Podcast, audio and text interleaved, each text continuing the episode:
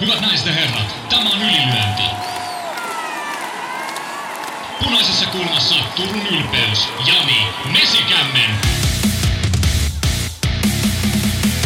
Ja häntä vastassa Stadin jättiläinen Jaakko Dalpakka.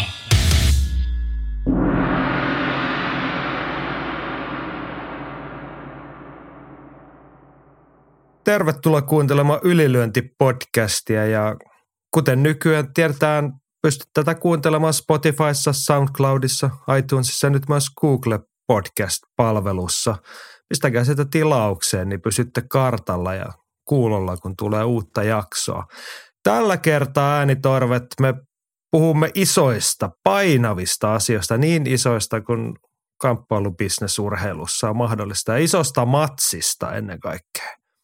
Mutta Jakko Dalpakka, lähdetäänpä niistä kaikkein isoimmista, siis semmoista 21 miljardin dollarin asiasta liikkeelle.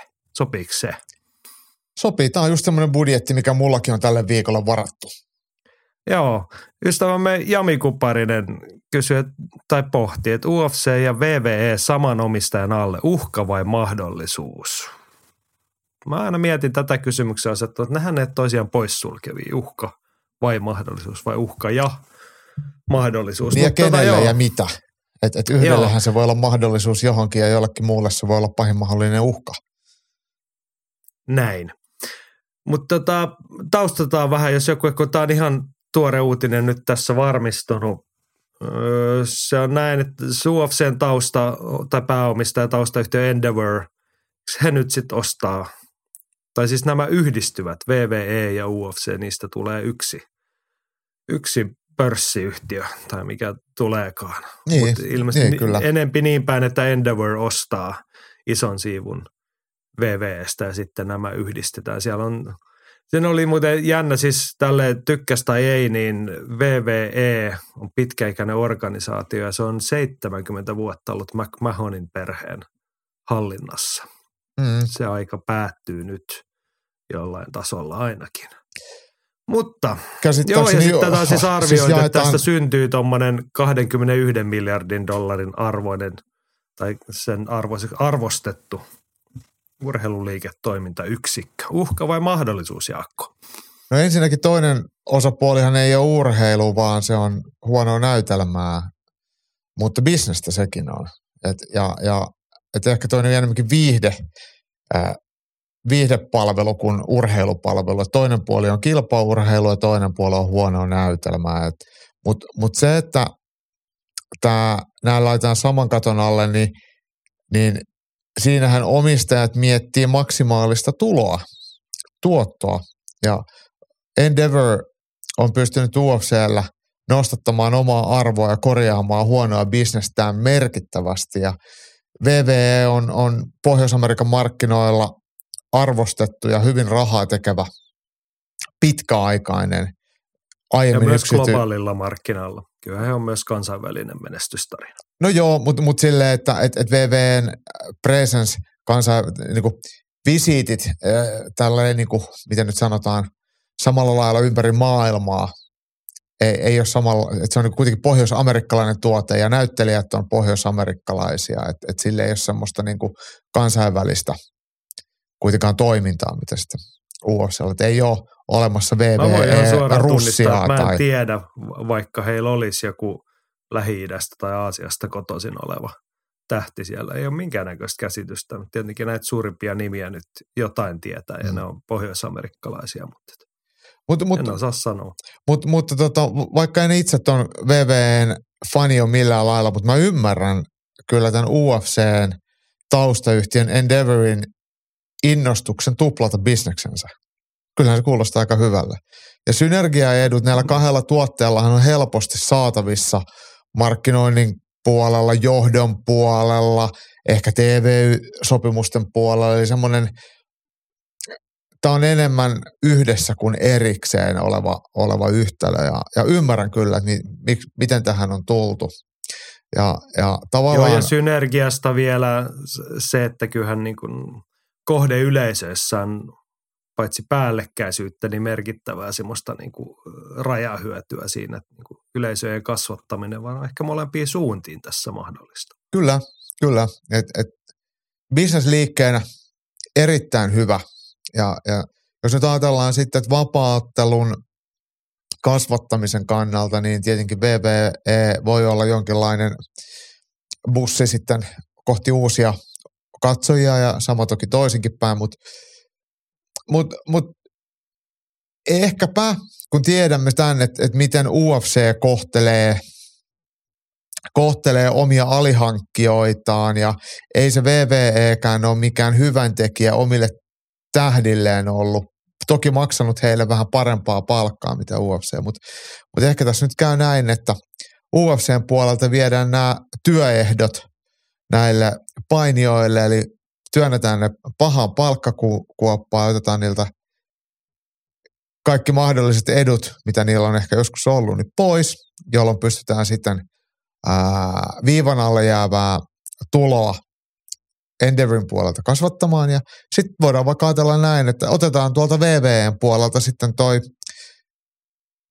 doping-säännöstä UFC, niin sitten sit ei tarvitse enää murehtia näistä USADA-jutuista, että palataan sitten siinä johonkin yhteen vanhaan standardiin ja taas ongelmia häipyy ja, ja sitten kun on tämmöinen jättiläinen, viihdemaailman jättiläinen, niin ää, niiden painoarvo sitten monilla markkinoilla ja neuvotteluissa on, on aika iso, eli ei tämä millään tavalla ainakaan helpota minkään UFC-ottelijayhdistyksen luomista.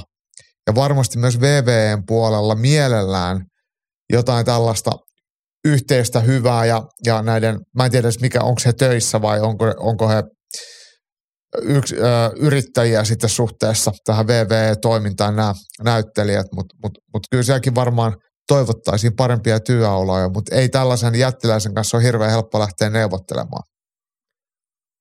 Niin, mielenkiintoisia käänteitä varmasti. Mä mietin vielä tuota mahdollisuuspuolta, niin kun tätä ajattelee vähän amerikkalaisesta näkökulmasta, niin jenkkiajattelussahan vapauttelu ja pellepaini, ne ei ole ollenkaan niin kaukana toisistaan kuin vaikka meidän mielipiteissä ja puheissa. Et siinä mielessä tämä on jotenkin luonnollinen järkiavioliitto vähintäänkin. Ja kyllä se niin kuin bisnesnäkökulma tässä on mm. aika vastaan sanota. Mutta entäs se uhka? No onhan Näetkö se... jotain se... Niin kuin isoa riskiä tässä? En hirveästi ole pitänyt tästä nykyaikaisesta äh, UFCn tämmöisestä – saippua-operasta, mitä luodaan näiden otteluiden ympärille, niin sitten kun puolet yrityksestä on pelkkää, pelkkää huonoa näytelmää, niin, niin, niin harvoin sieltä tulee semmoisia urheilullisia arvoja edustavia osa, osaajia tai, tai markkinoijia sitten tekemään UFCtäkään. Kyllä se, se, niin kuin se ylimääräisen paskan määrä todennäköisesti kasvaa et, et tietenkin... Niin, siis mä ajattelen, mä oon tykännyt siitä, UFC on löytänyt kahdella saralla hienon tasapainon. Ensin siinä niin kuin tarinansa, kun tässä 30 vuoden kuluessa se sieltä niin kuin yhteiskunnan äärilaidalta kohti kilpaurheilla, se tasapaino. Että ei ole kadotettu sitä alkuperäistä viehätystä, mutta on kuitenkin luotu suurten yleisöjen urheilullinen viehätys sitten toisaalta niin kuin toiseen suuntaan ikään kuin sit samasta keskipisteestä se urheilullisen uskottavuuden ja viihteen tekemisen välinen tasapaino on kuitenkin ollut vielä mun mielestä hyvällä tolalla. On, on, kyllä. nyt mä vähän ja mietin tätä jälkimmäistä tasapainoa, että siinä on se uhka, että tai niin kuin, mä en ainakaan välittäisi, että se lipsuisi niin kuin kauemmas siitä urheilemisen ytimestä. Mutta sen mä näen tässä kyllä riskinä. Niin mäkin. Ja siis ajattelen nyt, että jos me, me otettaisiin tuosta vaikka Manchester Unitedin se yhdistys jonkun Broadway tai, tai ää, jonkun tämmöisen Soho-musikaali, musiikkiteatterin kanssa ja sitten mietitään, että tämä, on nyt niinku vittu kovin chitti ikinä. Niin tosi vaikea niin kuin nähdä sitten, että, että, että toinen, on, toinen on fiktio ja toinen on kilpaurheilu, molemmat toki viihdettä, mutta miten ne niinku, miten ne silleen niinku osuu, osuu toisiinsa, että et, et, et, ymmärrettävää, mutta kyllä mä ainakin näen tässä myös semmoisia uhkakuvia ja semmoisia asioita, mistä mä en pidä. Et VVE ei millään tasolla edusta mitään, mitä mä haluan katsoa. Et se on niinku, se, se, siellä ei ole niinku mulle mitään. Eikä, eikä koko pellepani niin. skenessä. Siinä ei ole koskaan ollut mulle mitään. Mun mielestä on aina ollut äh, niin kuin seitsemän päivää lehden tasoinen julkaisu. Niin kuin jo, Niin mä mietin tässä ju, juurikin sitä tähän kysymykseen vastatessa sitä, että, että niin kuin omat henkilökohtaiset preferenssit, niin tässä niin kuin näkee sitä uhkakuvaa helposti, mutta sitten taas pitää ehkä osata katsoa sinun ja minun meidän ulkopuolelle, mitä muu maailma näkee ja tällaista viihdettähän se nykymaailma on.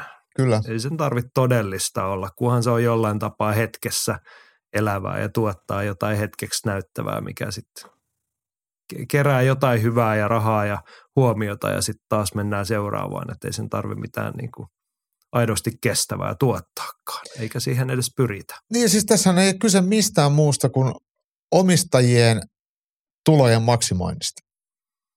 Joo, mutta sitten niinku, kuitenkin tähän kysymykseen on mahdotonta olla vastaamatta muuten kuin subjektiiviselta niinku omasta näkökulmasta, niin kyllä mä ihan oikeasti näen vähän tylsänä skenaariona sen, että jos tässä niinku alkaa hirveästi niinku liudentua se raja näiden kahden välillä, että kun kattelee vaikka UFCtä, niin ei mua kiinnostaisi siellä nähdä sit mitään niinku ylimääräistä sirkusnumeroa. Niin, että siellä olisi joku painimatsi va- tai siis paininäytelmä. Niin, välissä. eikä mun mielestä niin kuin tarvitse UFC-tähtienkään mennä, vaikka siellä varmaan kivasti tienaa, niin ei he ehkä tarvi mennä Wrestlemaniaan vai mikä se on niin kuin puolelle sinne sitten hääräämään. Mutta Jamihan tuossa heittää kysymyksen, että pistetäänkö Robert Whittaker vastaan Son Chena, Sena, miten se lausutaan.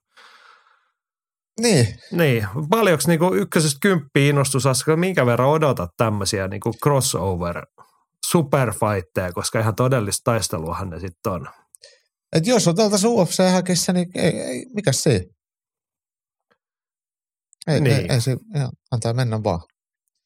Ei se, ei se ole multa mitään pois. Et, et, Conor McGregor tuossa just Intolta näin Twitterissä just ennen kuin painoimme punaista nappia äänityksen merkiksi, niin hän oli todella innoissaan, että nyt mennään niin Hollywood-tason suuruudella, että nyt on kovaa kamaa tulossa. Niin ketäs vastaa Conor sitten?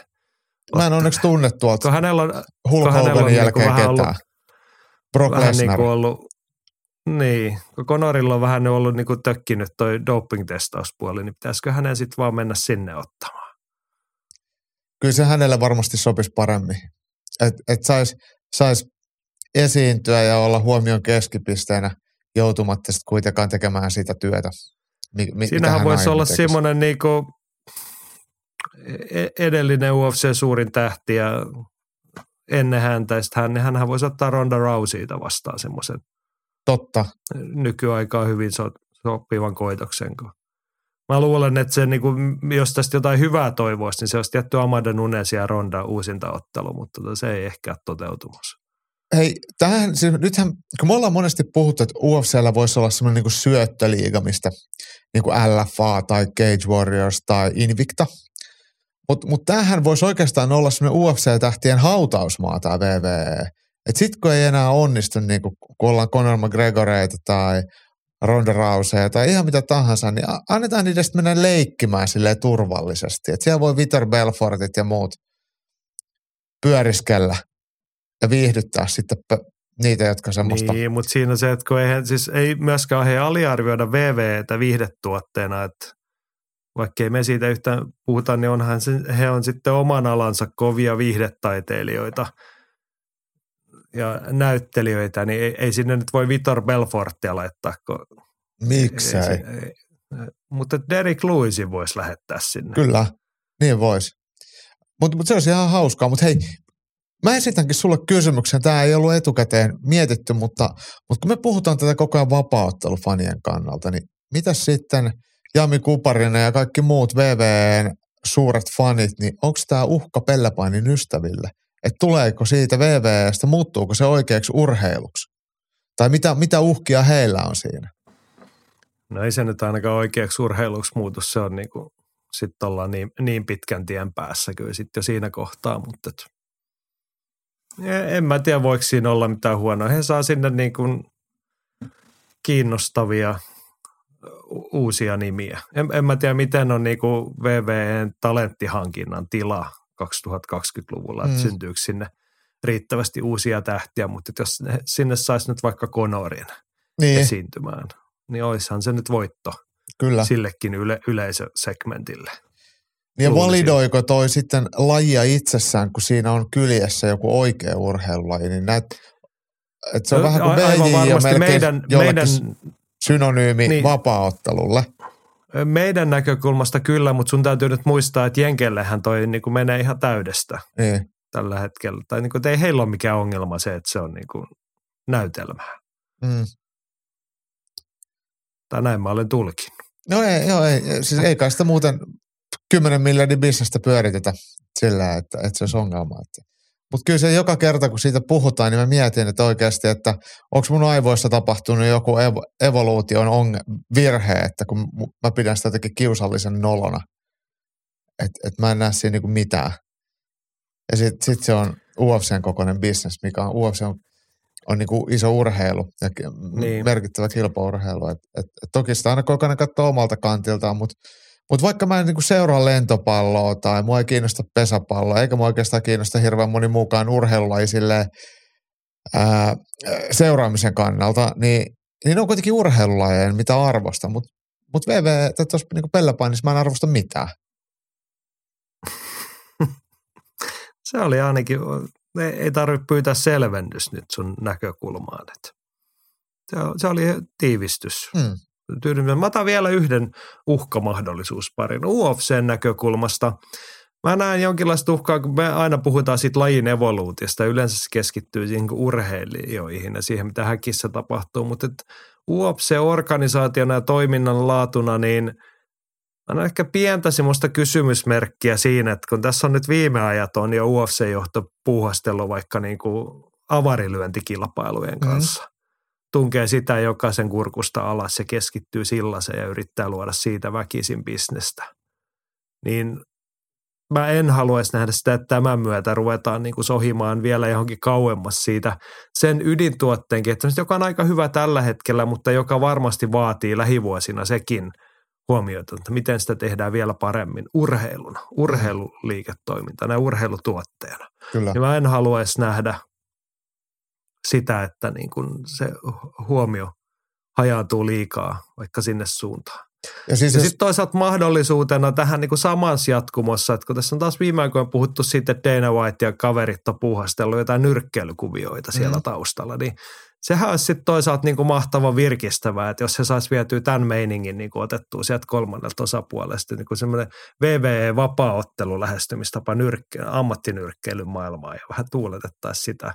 En mä sano, että se olisi nyrkkeily hyväksi, mutta kyllä hetken aikaa haluaisin nähdä sen näytelmän. niin kyllä, kyllä.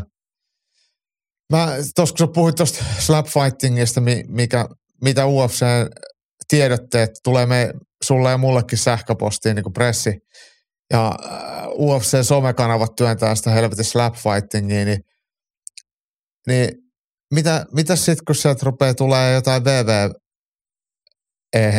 tiedotusta ja, ja postailua somekanavoihin, niin joutuuko sitten oikeasti kokonaan ää, blokkaa kaiken UFC-sisällä? Niin, ainakin se sitten lähestyy se raja aika kovaa Mm. vauhtia siinä kohtaa, kun ei se kauhean kaukana kyllä ole nytkään ollut. Mutta. Joo, ja jotkuthan meidän ylilöintiperheen jäsenistä tuossa taisi jo ilmoittaa, kun aie- aiemmin tästä keskusteltiin, että kyllä he on lopettanut UFC-somekanavien seuraamisen, että kun ei jaksa sitä slapfightingia yhtään. Yksi, mi- mikä mulle pisti silmään tässä VV-uutisoinnissa, että pohjois-amerikkalainen vapaattelumedia, mitä, mitä siinä ja minäkin aika paljon tietenkin työn puolesta jo seurataan, niin, niin, niin siellä ei aika vähän on ollut mitään semmoista ni, niin kuin, mm, kyseenalaistamista tai pohdintoja mistään, niin kuin, että onko tämä hyvästä vai ei. Että tämähän oli niin kuin, niin kuin tuossa joskus aikaisemmin sanoin, että ihan, ihan oikea rakkausavioliitto, ainakin heidän mielestä ja ehkä heidän markkinoillaan. Et siellä ei kyllä niin nähdä tässä mitään, mitään kyseenalaista. Niin pitäisikö meidän mut nostaa se? Vai onko ne vaan niin UFC-mainos tai niin UFCn äänen, äänitorven soittajia? No ei ehkä ihan suoraan, mutta et siinä tullaan taas siihen amerikkalaisuuteen, että kyllähän on aika monet niin kuin noista jenkkitoimittajista, jotka MMA-puolella tekee, niin he tekee myös pellepainipuolta ja ovat siitä kiinnostuneita tai innostuneita, Hmm. Vähintäänkin työn puolesta, niin ehkä tämä on heille business as usual. Niin, niin, Että he ei tarvitse miettiä, että uhka vai mahdollisuus, kun se on itsestään selvästi pelkkä mahdollisuus. kyllä, kyllä. Pitäisikö Joo, meidän, mutta hei, varmaan mä, mä tässä vielä- ehkä tämän viikon aikana, kun noi asiat, yrityskaupat ja muut täsmentyy, niin ehkä kuullaan niitä sitten niin kuin kriittisempiäkin punnittuja puheenvuoroja. Muutama, muutama taho mielessä, joka sellaista saattaa, mutta sitten taas kun ottaa vaikka monesti äänekkäästi puhuva Ariel Helvaa, niin hänhän on ihan täysin pellepainimies ja hänellä käy niitä tyyppejä siellä vieraana jo vanhastaan. Kyllä, kyllä. Mutta nyt kun UFC hän on hommannut sille bändit silleen, että ei, ei mikään TV-yhtiökään ei voi käyttää Ariel Helvanin UFC-sisällön tekemiseen, niin tarkoittaako se sitä, että, että tota, Dana White hoitaa myös Helvanille tämä VVE-toimittajan homman kanssa bändit? Niin, ehkä tämä on koko sen yrityskaupan niin kuin ydin, nyt löytyy se tässä vahingossa, että päästään kostamaan Arielille. niin. En tiedä. Mennäänkö kuule eteenpäin? Ää, mulla oli joku juttu, minkä mä, mink- minkä mä tästä aiheesta olisin halunnut sanoa, mutta mä unohdin sen, mutta ei se, ei se No mitään. sä ehkä ehdit tässä tulevina viikkoina tai vuosina. Mä veikkaan, että me palaamme tähän aiheeseen vielä joskus. Joo. Mulla on semmoinen fiilis. Saanko mä tiivistää Mennään sen? viime mä, mä tiivistän hei siihen vielä, että, että eihän tässä ole mistään musta kyse loppujen lopuksi kuin rahasta. No sä aloitit siitä ja siihen on hyvä lopettaa. Mm. Nyt me mennään oikeasti eteenpäin. Kamppailumaailman katsauksessa päästään viime viikonlopun tapahtumiin. Nyrkkeily oli tarjolla Anthony Joshuasta German Franklin. Se on herättänyt kommentteja. Petri toteaa, että Joshua otteli varmaan 12-eräisen pistevoiton. Ei tehnyt oikeastaan mitään uutta eikä mitään näyttävää. Joshua otteli hyvin, mutta ei erityisen hyvin. Franklin ei tuntunut olevan pulassa missään kohtaa, vaikka AJ osui puhtaasti. Varovaista ja varmaa, eikä siinä mitään. Voitto on voitto. Kolme kuukautta uuden valmentajan kanssa ei siis oikeastaan näkynyt. Varmasti teki itseluottamukselle hyvää, mutta tuolla esityksellä ei haasta Usukia tai Furya. Wilderin kanssakin voi olla vaikeaa. Ja Henry kommentoi samaa, että Joshua oli kaikkea muuta kuin vakuuttava. En tiedä, onko jatkuva coachivaihto sekoittanut pakan vai epäonnistuneet matsit syöneet itseluottamusta. Lyönneissä ei enää mun silmään ole satuttamisen meininkiä. No, voitto on tärkein. Uusinta Whitein kanssa seuraavaksi olisi kutaa. Lauantain esityksellä turha huudella Furyn tai Joycein perään. Jotenkin tuntuu, että AJ ei ole vieläkään yli Snickers, Snickers-kuningas Ruisin antamasta tukkapöllystä. Andres kommentti, pari erää otti kivasti. Heti kun alkoi antaa uppareita, alkoi meno olemaan ihan ok. Loppumatsi olikin sitten yhtä jabittelua. No Jaakko Dalpakka, miltä se näytti? Sano sinä myös arviosi. Kyllä tuossa aika hyvin mun mielestä tiivistettiin ottelun kulkua, että vailla riskejä, mutta vailla, vailla mitään semmoista ottelemisen intoa, paloa, rohkeutta. Ja mähän on tunnustaudun, että Anthony Joshua silleen fani on aina tykännyt hänestä kyllä ja, ja hänen otteitaan on ollut kiva katsoa, niin ehkä se itteekin sattuu sieluun, kun, kun näkee, että erätauolla ei, ei etenkään ole semmoista hinkua lähteä mylly, tai niin kuin, että odotusta, että nyt lähtee, nyt lähtee ja vähän erien päätteessä tönitään vastusta ja ihan turhasta, vaikka siellä ei ollut mitään, mitään niin kuin siihen tai syytä aiheuttavaa sellaiseen, että, että, että mä en usko, että, että, Joshuan ongelmat on niinkään fyysisiä kuin henkisiä. Hän on selkeästi aika hyvässä kunnossa ja hän osaa nyrkkeillä. Mut, mutta se ohjaamo ei ole sellainen ja ne käskytykset ja rohkeus ja hinku sitä, mitä se pitäisi olla. Ja sitten se näkyy vähän mun mielestä kaikessa. Että se näkyy hänen olemuksessa, toki hänen ottelemisessaan, mutta sitten myös näissä ulkourheilullisissa asioissa, että et, et kaikki ei vaan ole vielä niin kuin palautunut. Että palautuuko ne koskaan, niin sitä mä en osaa sanoa. Toivoisin, että, että näin kävisi, mutta ei, ei tollasella ot, niin kuin noin laimeella ottelemisen innolla niin pysty voittamaan kovia matseja. Niin, se on se ehkä se iso kysymys. Me oltiin jo ennalta sitä mieltä, että ei tämä matsi niin tarjoa mitään hirveän suurta ja kiinnostavaa, mutta se Joshuan suunta, kehitys kiinnostaa ja siitä ei kauheasti nyt saatu irti. Henkka väittää aiemman kommentin jatkeeksi, että väitän, että lauantaillan esityksellä Joshua häviäisi kaikille top 10 hevareille. Onko noin tylyä? Ei, tai mä en kyllä allekirjoita että kyllä se niin raskan sarjan kärkikymppi on niin surkea ja lyhyt sitten kuitenkin. Et, et, et ei se niinku, mulla ei nyt ole tota, tota rankingi auki, mutta tota, No ei ehkä tarvikaan niin. olla, koska ei kukaan pysty sanomaan sitä top 10 tuosta Niin. ul- ulkomuistista, niin kuin, että olis- olisiko siellä oikeasti kymmentä hyvää nyrkkeilijää, tai niin kuin Ää- to, sen tason nyrkkeilijää. On ne hyviä kaikki, mutta niin kuin, No jos nyt ajatellaan, että täällä on, on, on vaikka sitten just Di- Dillian White siellä seitsemän, niin ei, ei, ei se niin kuin Dillian White kuitenkaan Joshua edelleenkään voita, eikä, enkä usko, että Joseph Parker tai Louis Ortiz, eikä Frank Sanchez myöskään. Et, et kyllä ne, niin kuin, se, ne on tuossa niin Joshuan yläpuolellaan ne kovimmat haastajat sitten lopulta, että se on Wilder, Rusuk ja Fury, niin niillehän ei pärjää. niin. Mut sit, se on sit, tavallaan niin kuin tylyä hänen tilanteessaan, että kun se odotusarvot on siellä aivan, sitten kun homma ei ihan toimi. mm, niin kuin jengi vetää mattoa jalkoja, kun sä oot vaan maailman viidenneksi paras raskaan nyrkkä tai niin kuin top 5 tasoa. Voi olla korkeammallakin, mutta kyllä. hyvänä päivänä. No, Väisäsen Antilla kiinnostaa, että Ruiz pilasi Jossuan. Ihan eri ukko kuin se voittamaton versio ja hankala nähdä enää nousevan huipulle. Urheilupsykologille voisi olla käyttää, jos osaa hakea apua. Joku lukko siellä nyt on, kun teräsmies on nöyristetty. Kyllä, joo.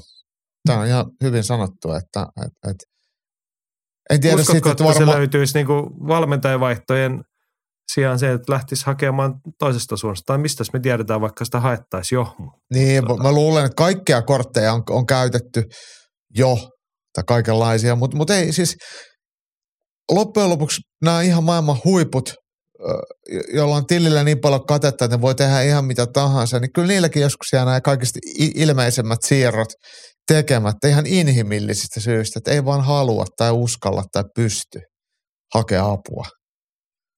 Et, niin, et- se on et- jäänyt, mä mietin niin kuin yleisesti, että mistä me tiedetään, mutta urheilupsykologi, tämmöinen, se on niin kuin asia, mistä ei sitä oikein niin kuin ihan kirkkaammalla kuin urheiluhuipulla tosi vähän puhutaan. Mä väitän, että sitä kuitenkin aika reilusti, kun sanottu, kun siellä on ne kaikki mahdolliset maailman resurssit Mm. ja porukkaa ympärillä, että varmaan jollekin voisi tulla mieleen, mutta eipä sellaisesta juuri puhuta. Ei. Ei. me oikeasti tiedetä, mikä on Antoni Jossuan tilanne, että Niin. käyttääkö hän tämän tyyppistä valmentautumista. Ja sitten kyllä se, mä tiedän, että sä usein sanot tähän, tähän myös tähän niin henkiseen valmentautumiseen, että ne, ne rutiinit ja onnistumiset myös rakentaa sitä niin kuin suoritusvarmiutta. Ja Joshualla ei vaan niitä onnistumisia tässä ole oikeastaan ollut.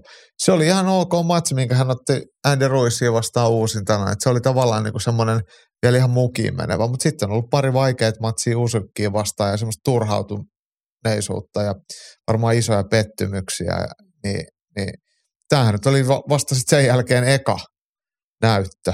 Niin kyllä tässä varmaan vielä sitä niinku rutiinien kehittämistä ja voittamisen niin opettelua niin tarvitaan vielä vähän lisää, jotta, jotta päästään sinne aiemmin ol- ollulle tasolle ja sen yläpuolelle.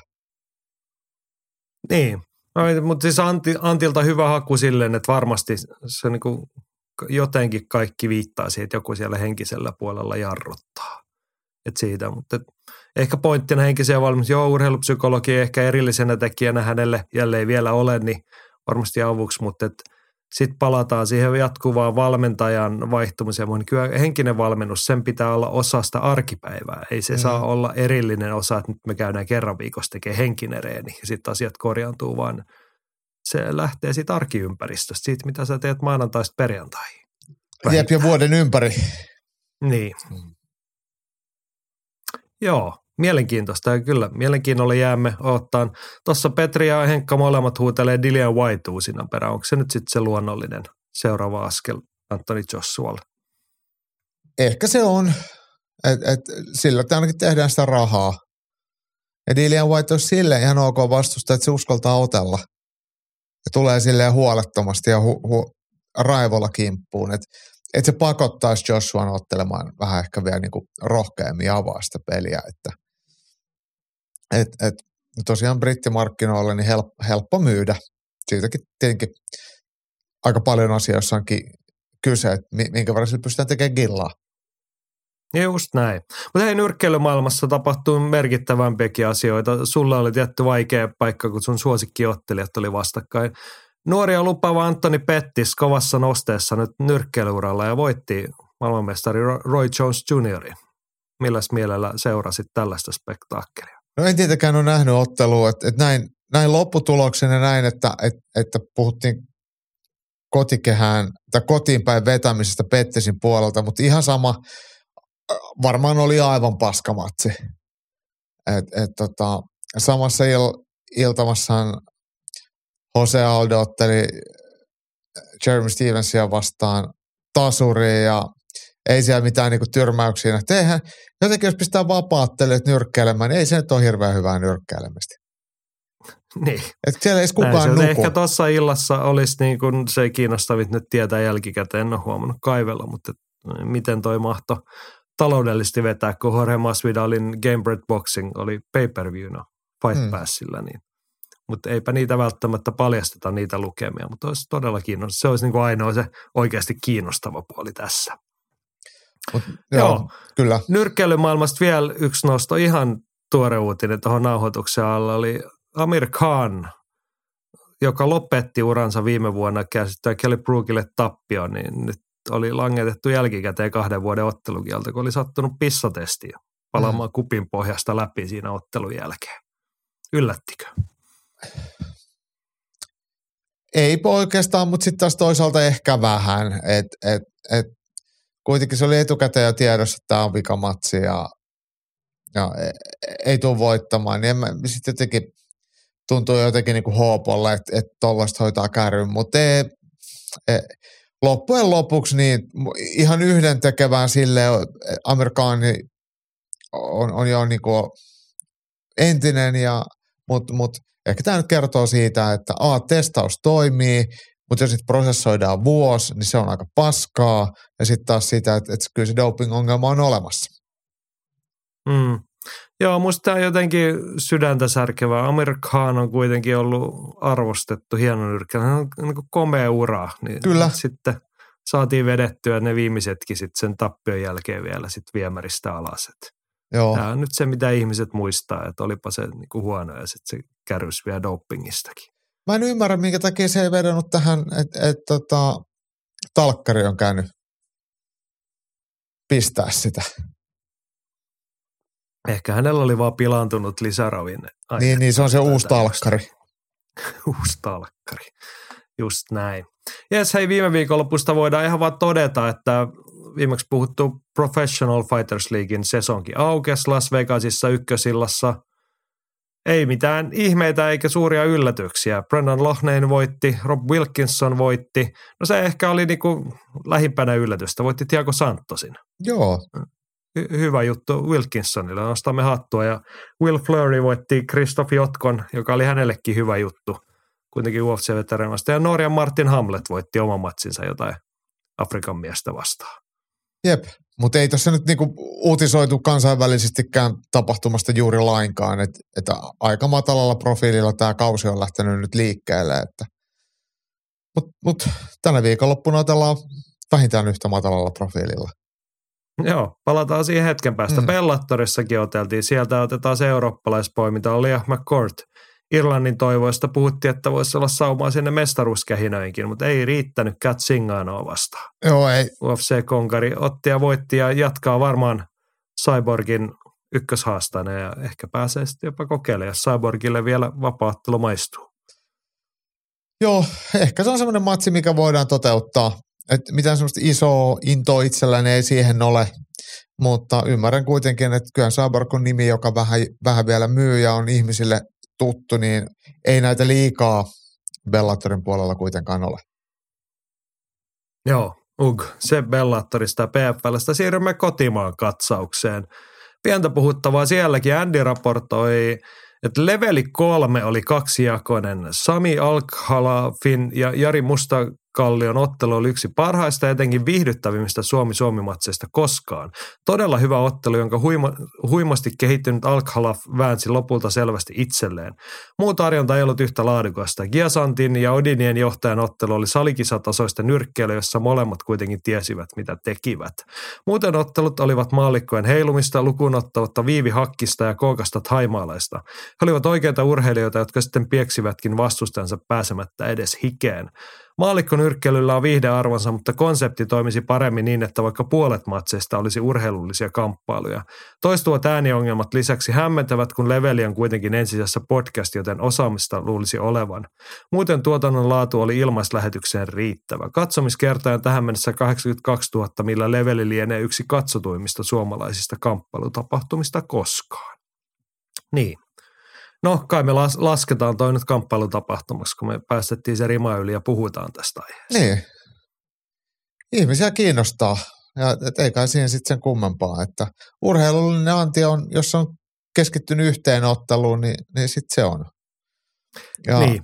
Mä et, palaan taas siihen samaan kysymykseen kuin jo aiemmin levelin kohdalla ja viime viikolla, että okei okay, joo, 82 000 ihmistä – tai katselukertaa katseltiin kotimaista kamppailuurheilua, mutta minkä verran toi hyödytti suomalaista kamppailuurheilua? Minkä verran ne 82 000 katsojaa tai suurin piirtein sinne päin, niin minkä verran oli kiinnostunut Viivi Hakkisesta tai näistä tainyrkkeilijöistä? Mm.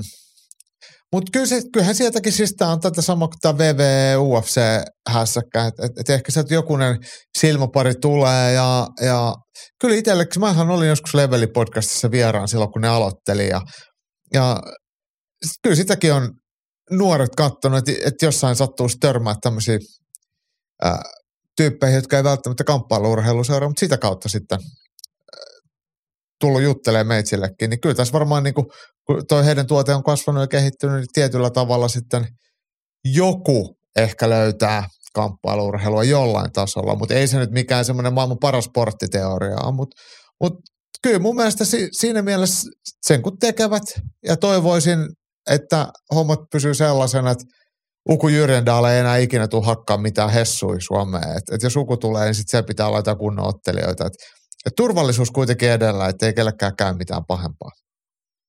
Niin.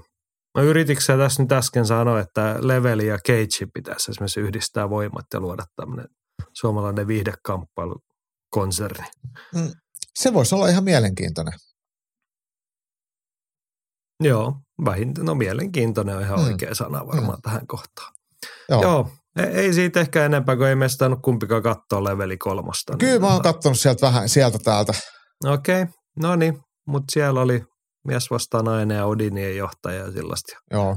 Mua ei kiinnostanut sen aikaa, että olisin katsonut edes vähän sieltä täältä. Arni Koivu Janilla oli mielenkiintoinen kommentti. Andyhän nosti viime viikolla erittäin hyvän puheenjohtajan, että meidän pitäisi lopettaa salikisoista puhuminen ja arvostaa itse niitä kutsumalla niitä joksikin muuksi. Niin nyt Arni Koivu tässä huomautti, että Andy itse käytti tässä termiä salikisatasoinen nyrkkeily. Että vähän vielä hommia.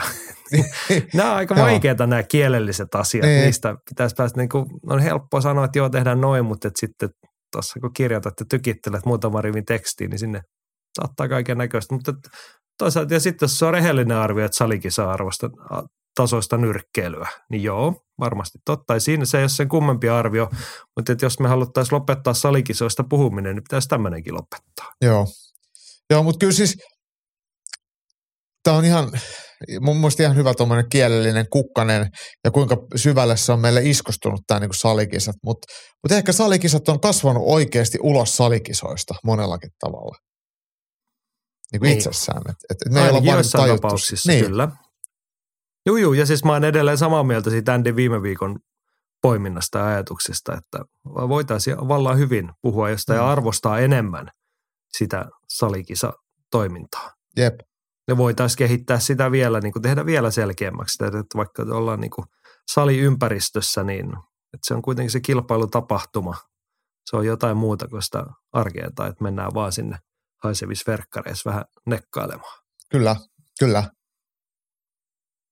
Joo, eikä ollut siis kommentti siihen, että kamppailijat ei pesisi niitä verkkareita koskaan, koskaan mutta to, kun ahkerasti harjoittelee, niin kyllä se hieha jo pinttyy vaatteisiin. Jep. No niin, kotimaan katsauksessa vielä yksi asia. Andilta hyvä nosto, joka olisi muuten, muuten unohtunut, mennyt ohi. Abdi Fatah Khalif otti Lumpineen stadionille ensimmäisen erään tyrmäysvoitaja. Siis hänhän on lisänimellä, oliko se Abdi Dynamite? Joo, kyllä. Hän on Deon salilta Helsingistä, kyllä, kyllä, kyllä.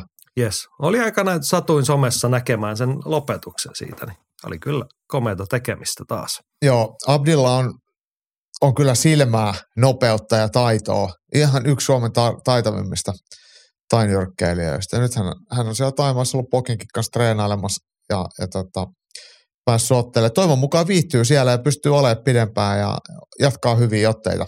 Oli kyllä hieno, hieno lopetus.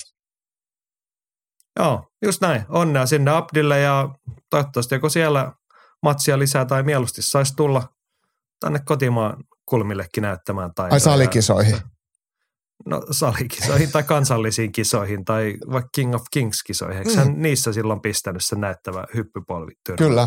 Joo, sitten se on vetänyt vielä potkiksi SM-kisoissa kanssa sama, sama tyylisen hyppypolven naamaa. Et, et Just jalat on kuin jousat. Tarkoitat sillä tavalla kotikulmille, että tänne sitä yleisöä ja mainetta keräämään ja Jep. siitä sitten maailmalle uudestaan. Mutta hienoa, että siellä reenaamassa ja myös ottelemassa. Mä tykkään tosta, kun jengi lähtee Taimaaseen, että otetaan siellä sitten niitä matseja kanssa.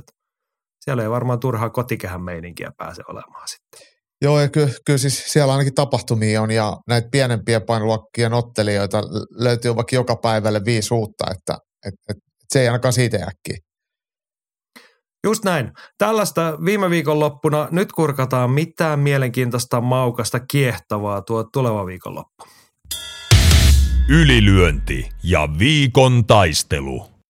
Se on luvassa viikon taistelu ja sehän tarkoittaa sitä, että suuntaamme katseet Miamiin UFC 287 väliviikon jälkeen UFCllä aika maukasta herkkuu tarjolla, koska siellä on pääotteluna miesten keskisarjan tittelitaisto.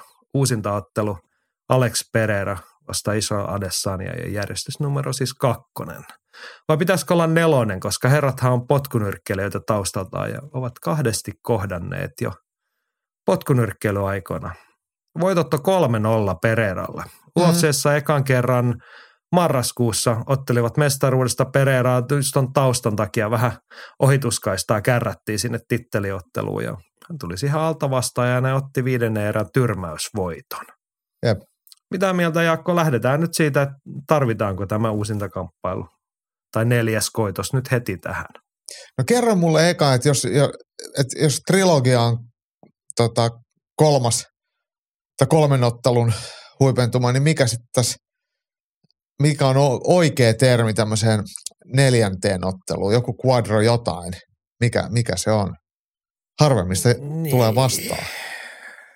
Nyt joku kielipoliisi voisi sieltä hyökkää. Neljä ihmisen kompon kvartetti, niin se on joku quadrologia tai joku. Niin. mä tiedän. Mm, en mut, mä jaksa miettiä. Mutta niin kuin, mietitäänkö me tätä nyt niin kuin uusintaotteluna vai neljäntenä kohtaamisena vai mitä tämä on? On tämä varmaan molempia. Kai se on niitä oh. molempia. Niin, niin. Uh, mutta oh, ehkä ne potkunyrkkeilyottelut voidaan sille tässä kohtaa sivuttaa, koska me puhuttiin niistä jo sen ensimmäisen kohtaamisen ai- ennakoinnissa silleen. Kyllä, ja, ja nythän ja, meillä on oikein hyvää dataa niin. sitten tuoreeltaan. Tuossa itsekin katsoin uudestaan sen marraskuun matsin, niin kyllä siitä paljon asioita saa irti. Ei tarvi enää miettiä. Siis, no, aika lailla isolta osin potkunyrkkeilyhän se edelleen oli. Vapaattelu maustein. Joo, ja mm, ottelu oli tasainen. Äh, hienokseltaan Isha Adesanya pystyy arvostelutuomareita vakuuttamaan sille, että oli, oli viiden erää lähtiessä niin kolme yksi erissä johdossa, niin, niin silleen voi sanoa, että, että se oli niin kuin mestarilla hyvin hallussa. Mut oli se silleen ollut... selkeä matsi, että tuossa vielä tarkistin, niin kaikki neljä erää meni tä- täsmälleen samoin kaikilla tuomareilla. Mm. ensimmäinen, kolmas ja neljäs oli Adesanialle. Toki aika tasaisia eriä ehkä yhtä lukuun ottamatta silleen, että olisi voinut mennä joku niistä toisinkin päin. Joo, ja mä olisin, olisin just sanonut tätä samaa, että vaikka se oli niinku pisteytyksen kannalta siihen tyrmäykseen asti aika semmoinen niinku selkeä, mutta marginaalit oli loppujen lopuksi tosi pienet. Et, et ottelijat tuntee toisensa hyvin ja pienillä onnistumisilla eri ratkaisut tai voittaja aina ratkaistiin. Mutta mut sitä onneksi sitä paperia ei sitten tarvinnut, äh, sitä viimeistä arvostelupaperia koskaan täyttää, kun, kun Adessan ja imuroi ää, Pereiran lyönnin ja sitten tuomari tuli siinä väliin. Siinä vähän nyt sitten Adesania oli sitä mieltä, että olisi pitänyt antaa jatkaa, mutta eikö tämmöinen yleinen konsensus kuitenkin ollut se, että jos ottelua olisi annettu jatkaa, niin välttämättä tätä uusintaa ei oteltaisi ainakaan ihan näin pian. Niin. En tiedä. Siis varmaan jos olisi mennyt niin, että Siis tarkoitat sitä skenaariota, että oltaisiin menty pisteelle. Ja ei, ei, ei, ei, ei vaan, vaan siitä, että, että kun tuomarille tuli liian nopeasti Adessanen mielestä väliin, kun hän, häntä lyötiin naamaa, että olisi pitänyt antaa Aa. jatkuu, niin sitten mä ajattelin, niin. että siinä olisi, olisi kyllä käynyt tosi paljon huonommin. Et, et matsi oli kyllä siinä kohtaa jo, jos ratkennut ja olisiko se ollut Mark Goddard, ketä siinä oli häkkituomarina? No oli. Tuli, tuli sitten väliin. Ihan, no mun ihan, mielestä se oli ihan oikein se niin. rakoon tuli. Et, et sit, et siitä ottelijat se... aina sitä protestoi ja muuta niin kuin jälkikäteen ehkä jäi jossitteluvaraa ja muuta, mutta tota, ei hän kyllä ollut tulossa pois siitä tilanteesta enää, ja eikä hän ollut ihan kunnossa siinä sitten, kun hän pideltiin pystyssä siihen häkiseinää vasten. Ja varsinkin kun toinen on aivan mieletön tyrmääjä, joka saa ruveta vetää pyörtymässä olevaa, huonosti itseään suojaavaa vapareilla, niin se hintahan muuttuu koko ajan vaan pahemmaksi ja pahemmaksi. Niin, siis siinä tilanteessa Pereira sitten oliko se jotain 10-15 osumaa paukutti enemmän tai vähemmän vapareita siinä kohtaa, että ei se ainakaan paremmaksi olisi muuttunut, jos mm. sen olisi antanut vaikka 10 sekuntia mennä eteenpäin. Niin, kyllä. Joo, no se, no joo, se varmaan ehkä tässä nyt vaikuttaa. Mutta tota, lähdetään sieltä ex-mestarin, nykyisen haastajan näkökulmasta. Mitä Adessanian tästä tehdä toisin – jos miettii sitä ekaa matsia, että hän voitti kolme erää tuomareiden paperissa, niin selvin niistä ei ollut hänen hienoa potkunyrkkeilyä, vaan se, että hän haki kaadon, piti Pereira, ei hänkään taitavasti osannut painia, mutta hän piti Pereira useita minuutteja matossa, kulutti, väsytti siinä. Niin se oli Pereira ei ole mis, erä. Niin, ja Pereirahan ei matossa ole millään tavalla uhkana. Et kun Pereiralla on se... Ei, paitsi kerran hän teki jonkun semmoisen jalkalukkotyyppisen pyörähdyksen, mutta sitten hän ei joko osannut tai totesi, että päästetään irti tässä saman tien muuten ei mm. alle, mutta et onhan varmaan jotain vähän reena. Mutta siis toinen pointti tuohon, ottelun eka erähän oli tosi varovainen, tosi tasainen. Mun mielestä olisi melkein voinut mennä suuntaan tai toiseen, paitsi että Adesanya osui sitten ihan viime sekunneilla, että mikä Kyllä. varmaan sitten saattoi kääntää. Mutta sitten kun hän toisessa erässä tuli vähän rohkeammin vasta pakettiin, niin hän hävisi sen erän. Mm.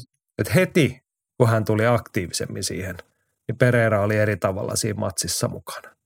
Niin mit, nyt se kysymys kuuluu, mitä Israel Adesanya sun mielestä kannattaisi tai pitäisi tehdä tähän uuteen. Mennäänkö ihan samalla, pitääkö jotain muuttaa? Tai ainakin se kannattaa, mutta täällä ei tule tyrmätyksi, mutta miten se vältetään?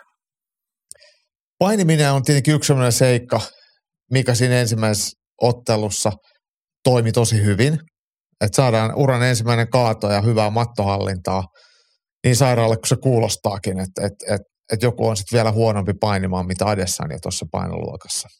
Ja, ja hän on nykyisin mestari.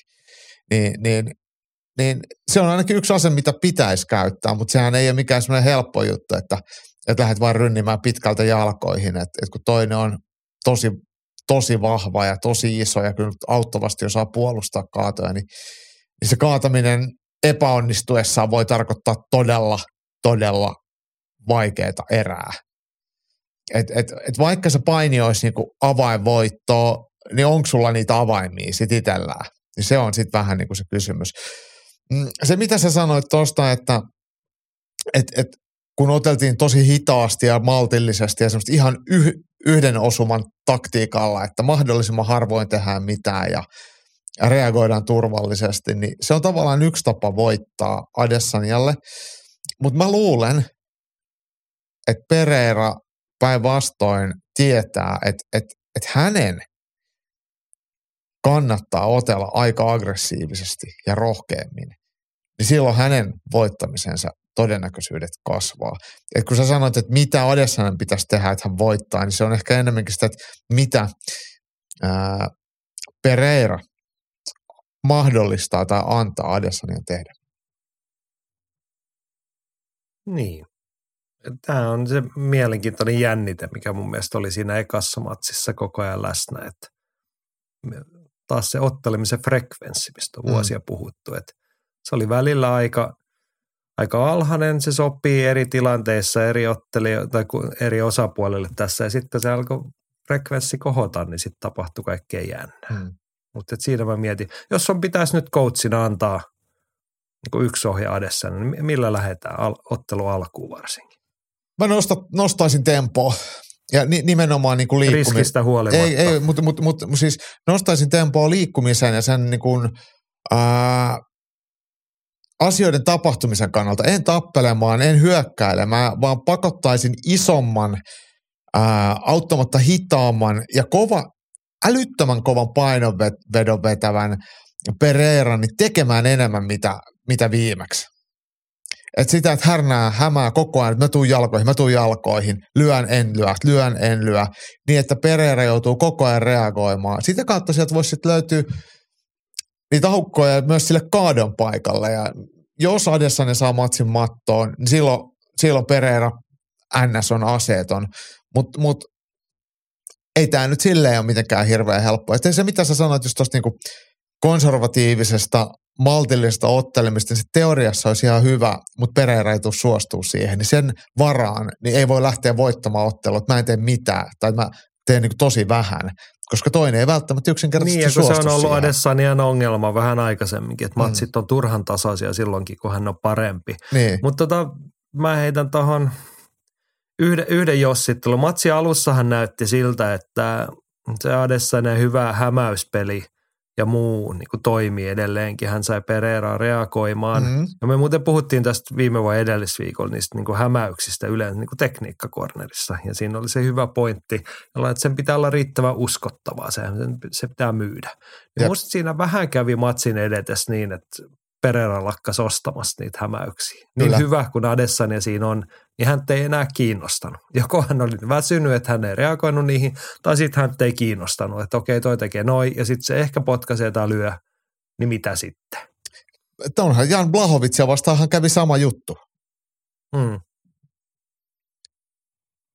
Et jossain kohtaa toinen miettii, että no sä et sätkissä siinä niitä sun hämäyksiä, että ei, mulle se on ihan sama.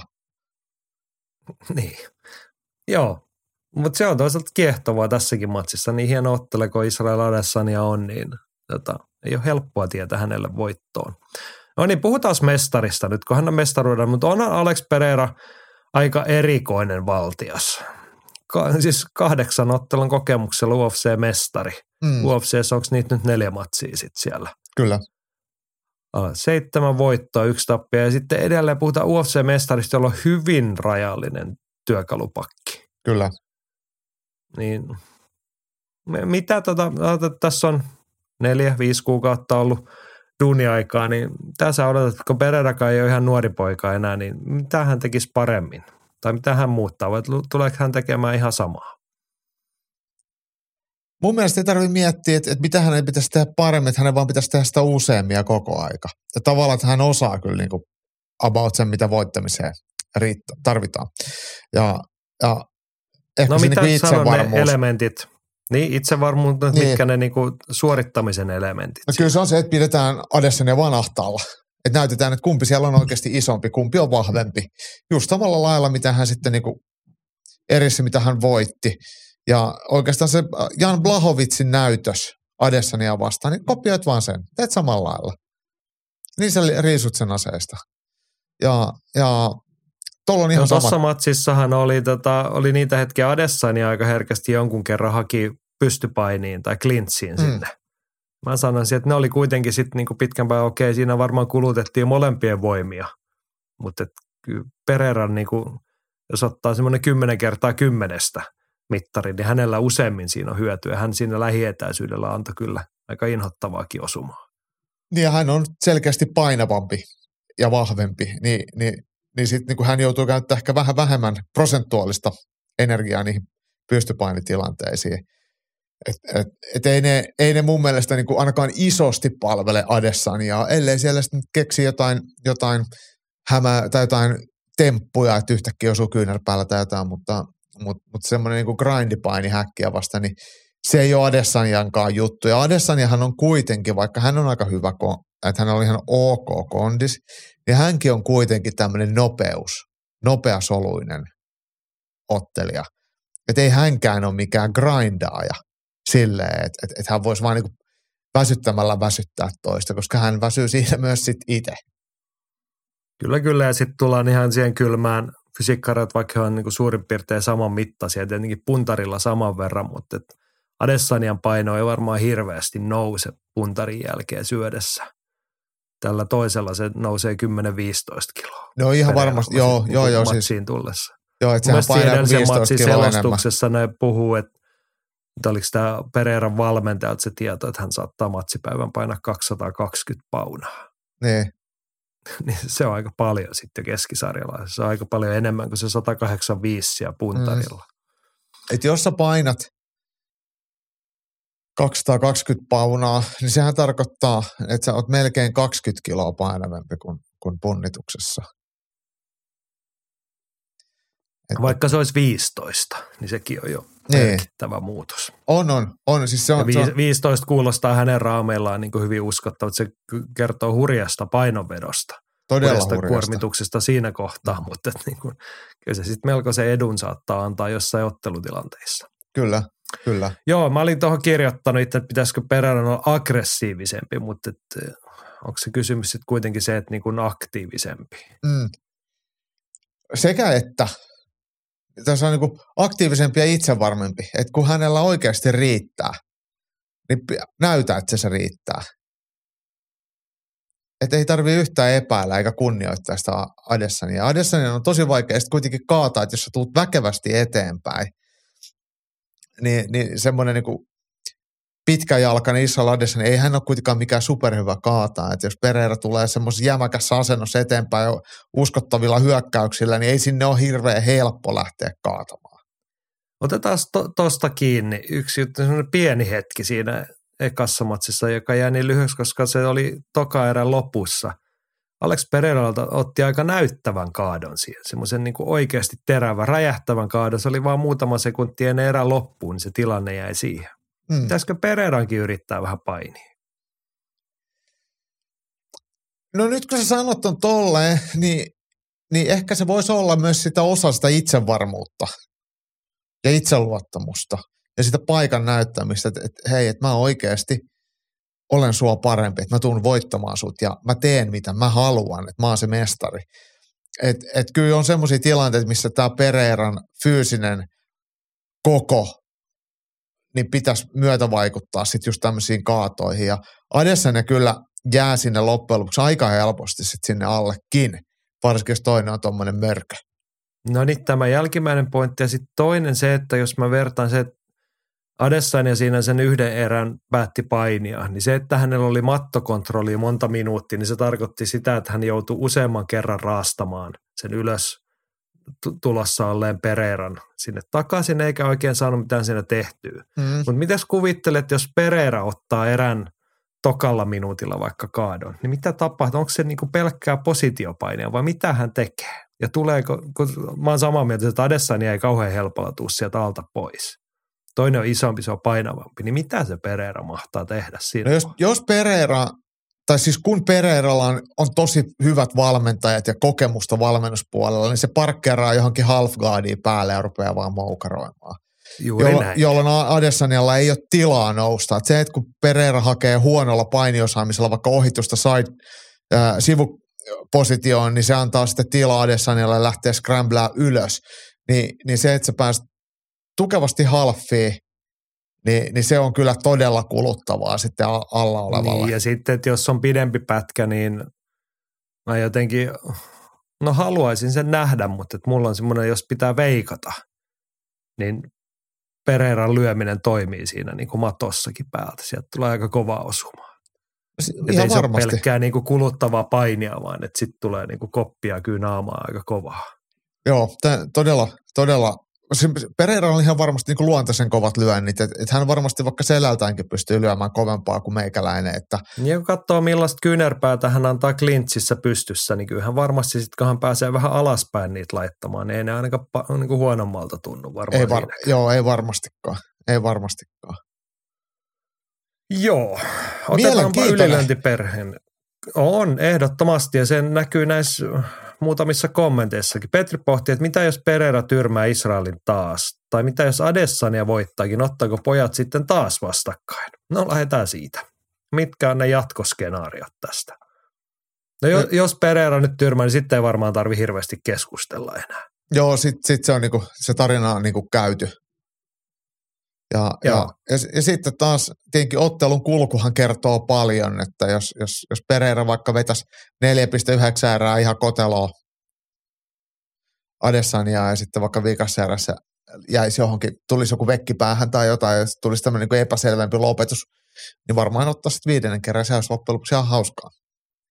Mutta ei siis, niin. siis sille vakavasti ottaa, vaikka tämä keskisarja on ihan hyvä, hyvä, hyvässä tilanteessa, niin, niin en mä niin kuin Marvin Vettori, joka on rankkin kolmonen, niin ei, ei kiinnosta pätkääkään ja Whittaker on jo päässyt Adessania vastaan pari kertaa kokeilemaan, ei sekään oikein kiinnosta ja Paolo Costa tai Jared Cannonier, ei nekään kiinnosta, että et ei tämä sitten silleen, vaikka tämä voi niinku hyvin, niin ei kuitenkaan niin hyvin, että tässä olisi mitään niinku ihan älytöntä tunkua. Niin, to- toisaalta jos Pereira nyt voittaa selvästi ja niin kuin se kuuluisa kiistaton mestari, mm. Niin tilannehan on sillä tavalla hyvä, että hän ei ole noita muita kärkinimiä vastaan otellut. Niin siellä on kyllä hänelle sitten matsia ja haastetta tarjolla. Niin, mä veikkaan, että Pereira vaihtaa kyllä painoluokkaa. Että se on tam... No sekin voi olla, mutta että niin kuin, että silleen, että Eikä pudota siellä kyllä 7 tehtävää, tehtävää riittäisi. Mm. Henri veikkaa, että Pereira voittaa jälleen. On liian iso mor- mörkö Adessanille ja on varmasti kehittynyt tässä kuukausien aikana sekä saanut itseluottamusta vielä lisää. Itseluottamuksesta mä oon täsmälleen samaa mieltä. Joo. Jotenkin hän oli vähän varo, turhan varovainen siinä. Niin oli. Ed- edellisen matsin alkuun. Mites paljonko me annetaan nyt tuolle valmistautumisajalle? Muuta kuin se, että hän tietää nyt, että tota Adessanille oli tarjottavana tässä maailman ajassa. Niin kuin, niistä oli kuitenkin vuosia niistä edellisistä kohtaamisista. Mutta on, onko jotain oikeasti kummallakaan muuttunut? Muuta kuin jotain taktista asiaa on tietty voitu hioa. Niin, niin ei, ei se siis semmoista mitään niin isoa fysiologista kehitystä ei varmaan eikä teknistä taidollista ole. Et, et ne on ehkä jotain yksityiskohtia ja sitten sit ennen kaikkea henkistä. Niin, se voi olla yllättävän suuri se henkinen muutos. Että. Niin sä, sä pystyt käyttämään sun omia aseita paremmin. Et sä oot varmaan osa, osannut ne jo edellisenkin matsin aikana, mutta ne on vähän jäänyt, jäänyt sitten tonne tota, koteloon. Niin. Joo, Väisäsen Antti on eri mieltä. Isi voittaa Pereiran. Edellisestä ottelusta on liian vähän aikaa, että kumpikaan olisi merkityksellisesti voinut kehittyä matossa, joten uusinta menee samaa rataa kuin eka matsi, jossa Adessani oli voittamassa ennen Pereiran vikanerän väsynyttä perille löytänyttä heijaria. No ei se ihan hirveän väsyneeltä näyttänyt. Eikä se, se ollut heijari. niin, se moukutus, mitä siinä sitten Mm. tuli. Puhutaan oikeasti he 15 osumasta. Joo. Tota, Pereira taisi olisikaan, jos sen ulkoa siteeraan tässä tilastoista, niin viimeisen erään 25 significant strike. Joo. Niin, kyllä hänellä jotain oli siellä muutakin kuin väsymystä tallella, mutta tota, no, siis Antti on sillä tavalla oikein, että on- onhan se, ei sekään niinku kau, liian kaukaa haettu, että matsi menee samalla tavalla kuin edellinen miinus se tyrmäys siihen. Ei niin, ei niin.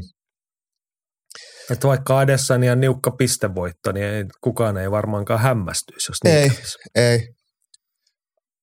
Tää, me, mehän jos puhuttiin tässä nauhoitusta ja joskus aikaisemmin ollaan puhuttu tästä tilastosta, minkä joku oli Twitterissä jakanut, että siinä oli näitä, näitä tota, se itse asiassa liittyy Kamaru Usmanin ja Leon Edwardsin otteluun. Jos olet hävinnyt tyrmäyksellä, niin jos et heti uusinta, että miten se tulee päättymään, niin se ei ainakaan tälle tyrmätyksi tulleelle näyttänyt se tilasto mitenkään silleen positiiviselle, että, että sit lopputulos tulisi vaiht- vaihtumaan hirveän helposti. Niin tämä, en nyt muista mikä se numero, numero siinä oli, mutta, mutta tämmöinen ohut tilastokin, niin ei, ei silleen puolla Adessaniaa mitenkään suuresti. Niin. Ja, joo.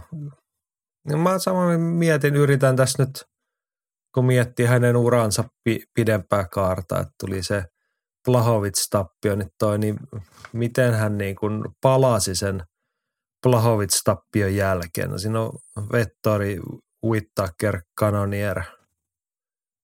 Niin ei, ei, se nyt ollut, ei siinä ollut kuin sitä samanlaista, me ollaan sitten voittamattomuuden aurasta puhuttu. Mm. Eikä tarvi mennä edes siihen, mutta et eihän jotenkaan niin kuin palannut entistä vahvempana välttämättä sen jälkeen.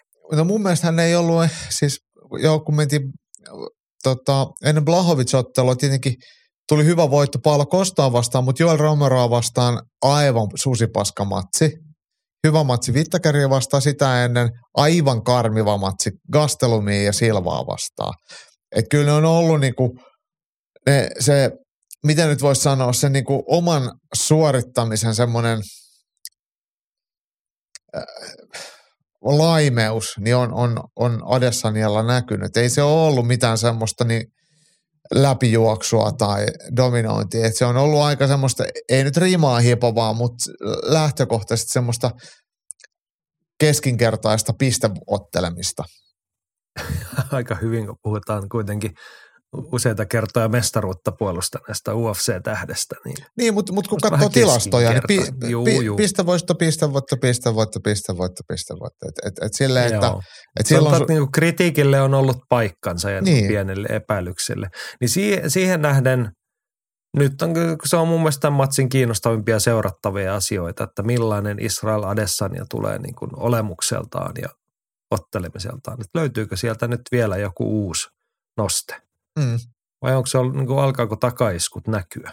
Tässä puhuttiin aikaisemmin Anthony Joshuasta ja hänen henkisestä tilastaan tai siitä, että mitä saa suorit, miten pystyy suoriutumaan noissa tilanteissa. Niin kyllä se pätee tähänkin matsiin.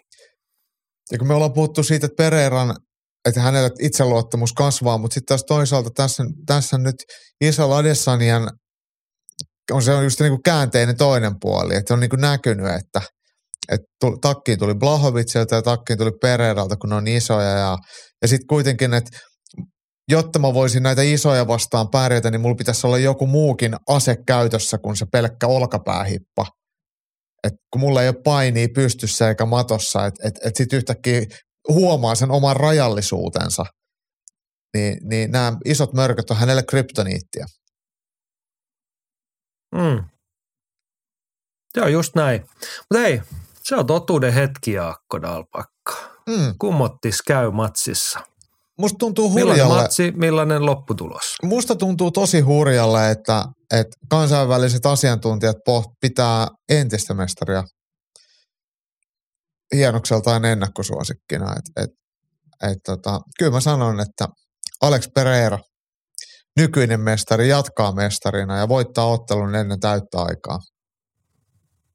Niin tässähän on se niin kuin jännä se asetelma, että edellisestä matsista huolimatta Adesania, paitsi pikkasen nuorempi, niin meritoituneempi ja kokeneempi, ehkä pikkasen monipuolisempi vapaattelen. Sitten hän oli oikeasti voittamassa sitä matsia mm. pistein.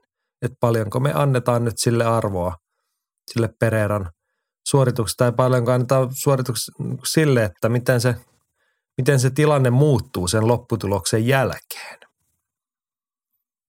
Et, mä sanon siis, se on niin kuin oikeasti, jos niin kuin ihan jotain todennäköisyyslaskentaa rupeaisi tässä niin kuin harrastaan ja pilkkoon sitä osiin, niin melkein saattaisin jopa taipua siihen, että Adesanya pystyy tämän voittamaan pisteen tällä kertaa olemalla vähän fiksumpi ja huolellisempi, aktiivisempi, mutta yhtä hyvin tämä saattuu, saattaa päättyä sitten kyllä ihan samalla tavalla ja vielä nopeammin toiseen suuntaan.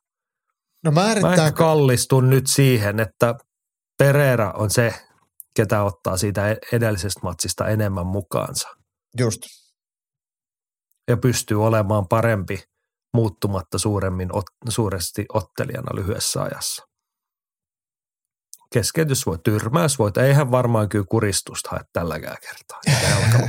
ei, ei sitä tiedä, mutta mut, mut, äh, kun mä, mä, mähän olin kanssa samaa mieltä, että Pereira voittaa ne täyttää aikaa, mutta mun mielestä otteluhan ei ratkea siihen, että kummalla on paremmat lyönnit ja kummalla on parempi paini. Tämä on todellinen henkien kamppailu. Tässä on kyllä niin moniosainen to, tämä niin psykologinen asetelma kun miehillä on niin pitkä tausta ja ottelut on mennyt, miten ne on mennyt, niin tässä on sitä, sitä tarinaa niin paljon myös näille kavereille itselleen.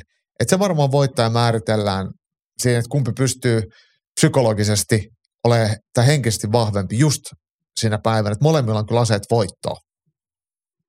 Kyllä, ja se on tässä tietenkin parasta, kun mestaruusottelusta puhutaan, niin saadaan kyllä sen arvoinen taisto aivan varmasti.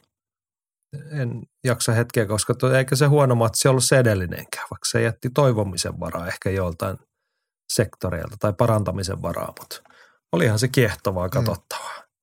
Ja sitä on tälläkin kertaa. Mutta hei, kiinnostusta tarjoaa UFC 287 muutenkin. Numerokortista kun puhutaan, niin onhan siellä settiä tarjolla. Mennään tärppeihin. Ja ensimmäinen on mun ja Lappalaisen Henka yhteistyötärppi.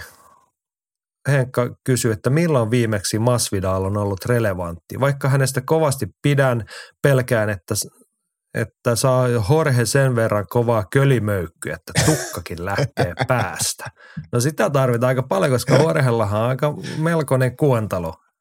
Niin ei kärsi varhaisesta hiustenlähdöstä kokenut ottelija. Mutta joo, hei siis illan toinen pääottelu. Ja Miami mestaruus vasti. Gilbert joo. Burns vastaa Jorge Masvidal välisarjaa. Mm. Aika maukas mun mielestä.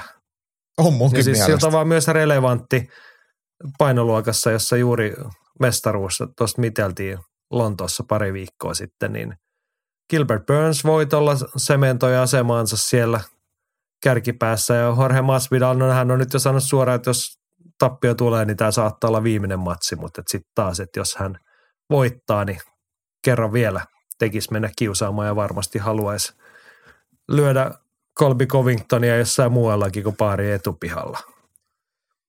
Joo, asetelma tosiaan on silleen selkeä, että, että rankingeissa Burns 5 ja Masvidal 11, että tavallaan tämä Henkankin kysymys relevanttiudesta niin on, on ihan perusteltu. Mutta kyllä tämä on, tämä on just näiden kahden Miamilaisen suurtallin välinen kamppailu, niin Miamiissa kyllä tämä varmaan myy. Ja kyllä tämä on mun mielestä ihan piristävä matchmaking, että on semmoinen, vaikka ei puhuta mistään, mistään mestarihaastajapaikasta eikä semmoista niinku selkeästä panoksesta, niin helvetin hyvä ja mielenkiintoinen ottelu. Joo, ja siis Henkalta hyvä toi tavalla, että onko Masvidal relevantti tai onko ollut sitä enää vähän aikaa, niin on hän niin kauan kassakone kilisee. Ja kun mm. se tä- tällaisia matseja, se jengi haluaa lyödä häntä pataan. Sitten hän on kuitenkin sen verran vanhan Aki Ukkona sen verran kunniallinen, että eihän niin vaan voiteta. Joo, toi, tuossa on mielenkiintoinen. Varmasti saamme värikkään matsin. Jep. Joo, ja Gilbert Burns voittaa.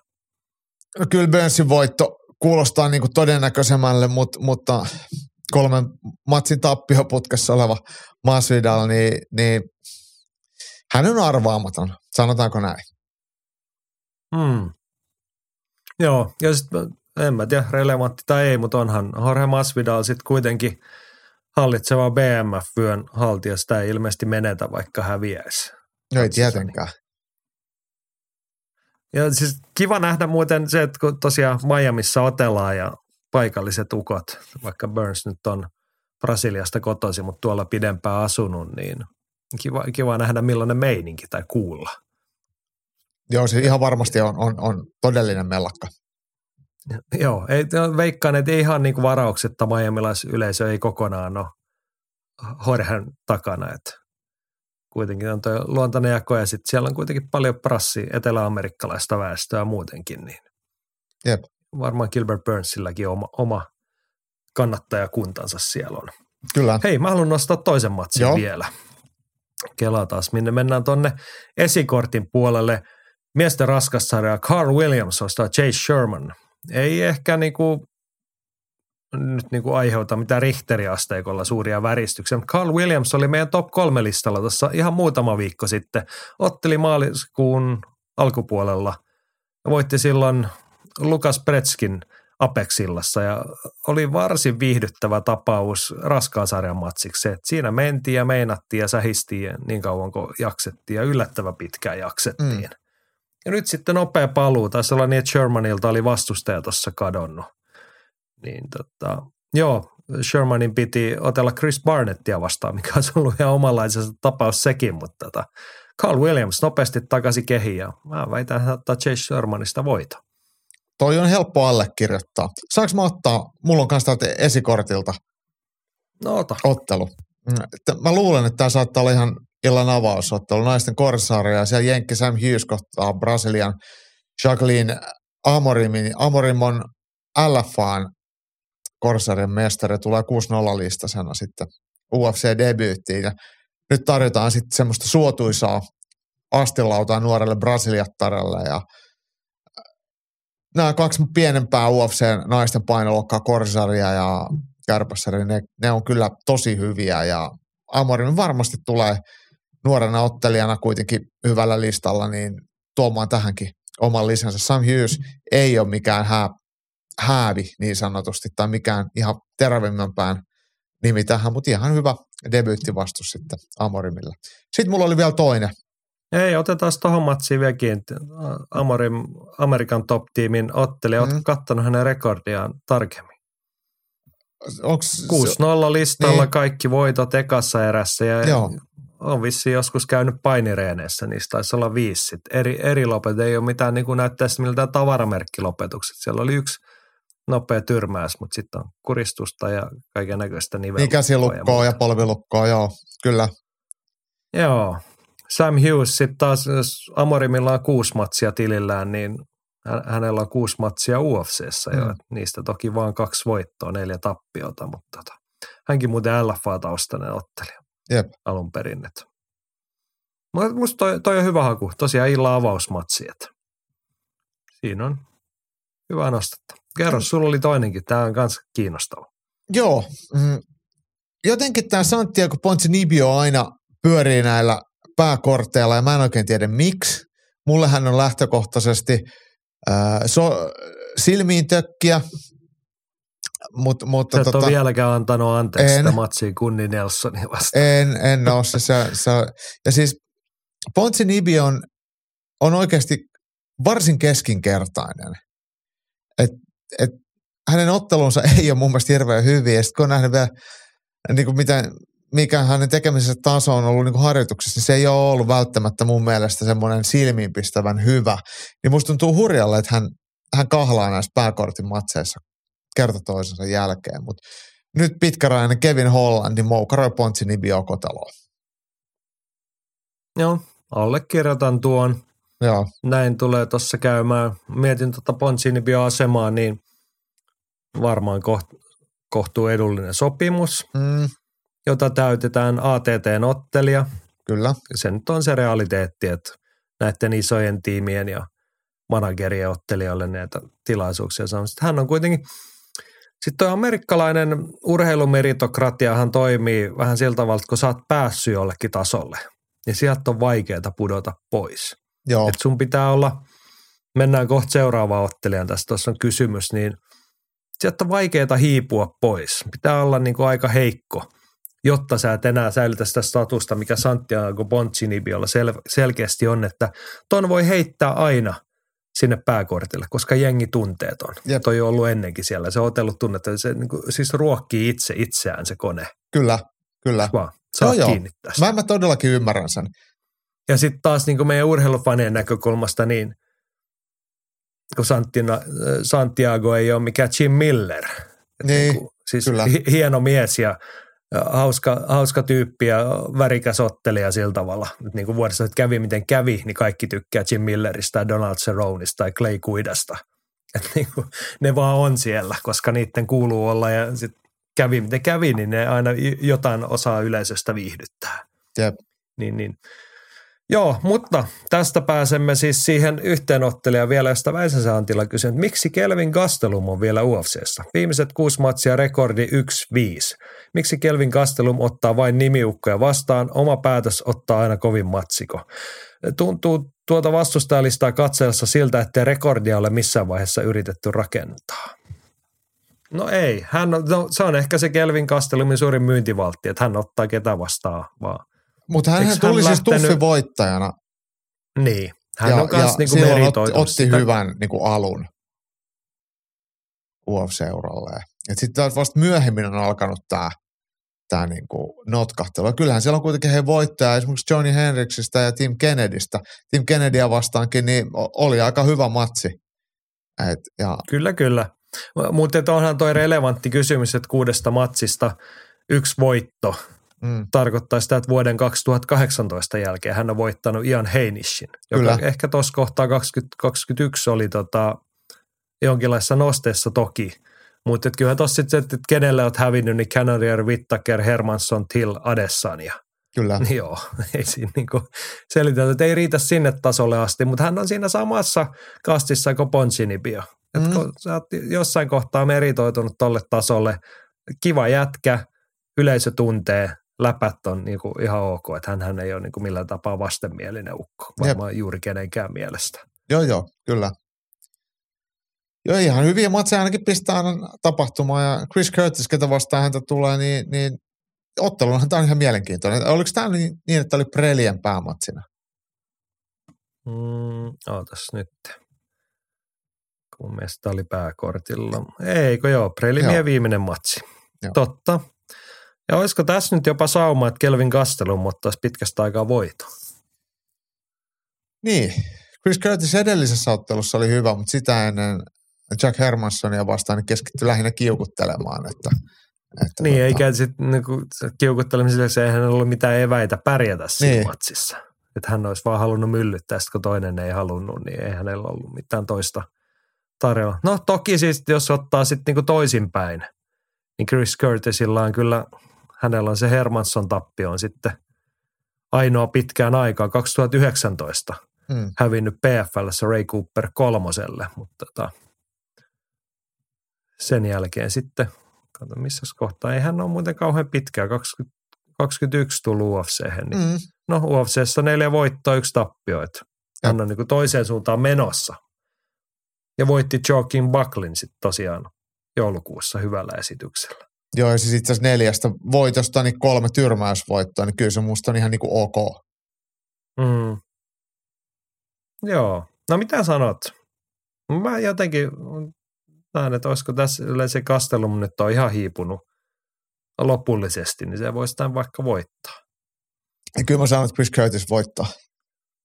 No niin, ollaan siitä eri mieltä, mutta ei, ei se mitään. Tämä on ihan kiinnostava, niin kuin, hyvä UFC-prelimi matchmakingia, että Jep, sinne hyvä, hyvä nostatus. Varmasti tuskin mitään ihan, ei, ei tule sellaista matsia välttämättä, kun Hermansson Curtis oli, että toinen liikkuu alta pois ja toinen kiukuttelee, vaan että tulee ja tallustaa siihen keskelle ja sitten ruvetaan vähän lyömään siinä. Jep. Katsellaan, kuin käy. Joo, Henkalla oli yksi nosto vielä. Denalla on lempilapseen luotto ilmeisesti kondiksessa, kun Raul Rosas juniorin vastustajan yllättäen paperilla ihan legitin näköinen. Yksi yksi UFCssä ja tuo tappiokin tuomareille Pierceä vastaan. Puhutaan siis pääkortin avausmatsista. Raul Rosas junior, nuori mies, ottelee Christian Rodriguezia vastaan. mm. Mitä sanot tästä vastustajasta? Onko hän legit, niin kuin Henkka arvioi? To, no, mahdoton oikeasti sanoa näin, näin, pienellä otannalla. Että hänhän on tullut tosiaan niin painoluokkaa ylempänä Jonathan Piercea vastaan, että taisi tulla sitten jonain paikkaajana. Ja sitten sit tosiaan aika vaatimaton, vaatimaton Joshua Williamsia vastaan Anagondalla ku, voitto. Et nythän me nähdään sitten, mutta mut kyllähän tässäkin varmaan on sitä tätä Raul Rosasia niin haettu hänelle semmoista suotuisaa ja sopivaa tyylillistä vastustajaa, että et, Niin, et päästään Mä, eteenpäin. mä luulen, että sekä että siis luotto häneen varmasti on kohdallaan, mutta et kyllähän tässä on niinku ne merkit ilmassa, että hänelle kans halutaan saada tuohon vihreitä lisää. Että tota, hänellä on toki nyt jo seitsemän matsi voittoputkea. Jos Jollekin nyt nimi vaan tuntuu hämärästi tutulta, niin 18-vuotias lukkopainin ihmelapsi mm, syyskuussa otti Condenderin kautta sopimuksen itselleen ja nyt sitten joulukuussa Jay Perinia vastaan kuristusvoitto eka erän puolessa vastaan. Perin ei ollut kauhean hyvä UFC-tason ottelija, mutta Rosas näytti mun mielestä hyviä juttuja siinä Jep. matsissa. kyllä.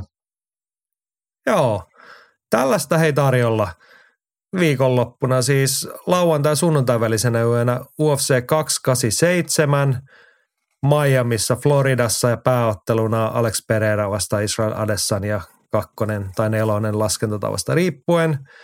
Fight Passilta prelimit käyntiin kello 01, eli heti puolen jälkeen ja sitten Viaplaylla viideltä sunnuntai-aamuna. Siellä on noita matseja, mitä tässä on nyt käyty läpi. Jep. Siis Pereira Adesanya, Gilbert Burns, Jorge Masvidal ja Kevin Holland, Santiago Poncina, Nibio ja tämä Raul Rosasin matsi avaa pääkortin. Niin Kyllä. Aika maukas setti. Ja itse asiassa, kyllähän se on, no sanon vielä nopeasti, että tuo pääkortin olisi ollut kolmanneksi viimeinen ottelu Rob Fontin ja Adrian Janesin välillä. Sehän on itse asiassa hyvä kääpiösarjan matsi. Et, et vaikka siitä Kyllä. ei puhuttukaan, niin ihan, Varmasti ihan, sattuu ja tapahtuu siinäkin matsissa. Joo. Eli Viaplaylta viideltä sunnuntai-aamuna UFC 287. Siinä on meidän viikon taistelu ja todetaan nyt tähän väliin vielä, että edellisenä yönä, perjantai-lauantai välisenä yönä kello 1.30 PFLn kakkossessio. Viime viikolla tuossa jo mainittiin, alko, oli se runkosarjakauden ensimmäinen iltama. Nyt on toinen. Las Vegas jälleen tapahtumapaikkana ja jos sinne nyt oli vähän kasattu jotain niitä viime kauden menestyjä ja muuta, niin täällä on nyt pääottelussa Larissa Pacheco vastaan Julia Budd. Pacheco siis viimeksi tarjosi sen yhden vuoden suurimmista yllätyksistä ja voitti Killa Harrison ja on nyt sitten hallitseva PFL-mestari. mm, Killa Harrison ei muuten ole mukana PFLn runkosarjakaudella. Hänellä on sopimus sinne, mutta oli, ilmeisesti PFL-johto oli todennut, että he saa enemmän irti, kun ei pistää Killaa sinne ottelemaan. Ja Pacheco oli nyt jo ilmoittanut, että hän haluaisi silti otella. Oliko sitä, onko se sitten kolmas vai neljäs kerta, kun he ottaisi vastakkain kanssa? Ne kahdesti on ainakin. Niin se neljäs taitaa olla. Eikö se ole kahdesti ot, ottanut voiton toi Kiila Harrison? Ja nyt, Joo. Joo. Joo, mutta ei mitään ihan hirveän mielenkiintoista täällä PFLssä, mutta jos tällaista tykkäätte, niin perjantai lauantai välisenä yönä DAZN-palvelussa.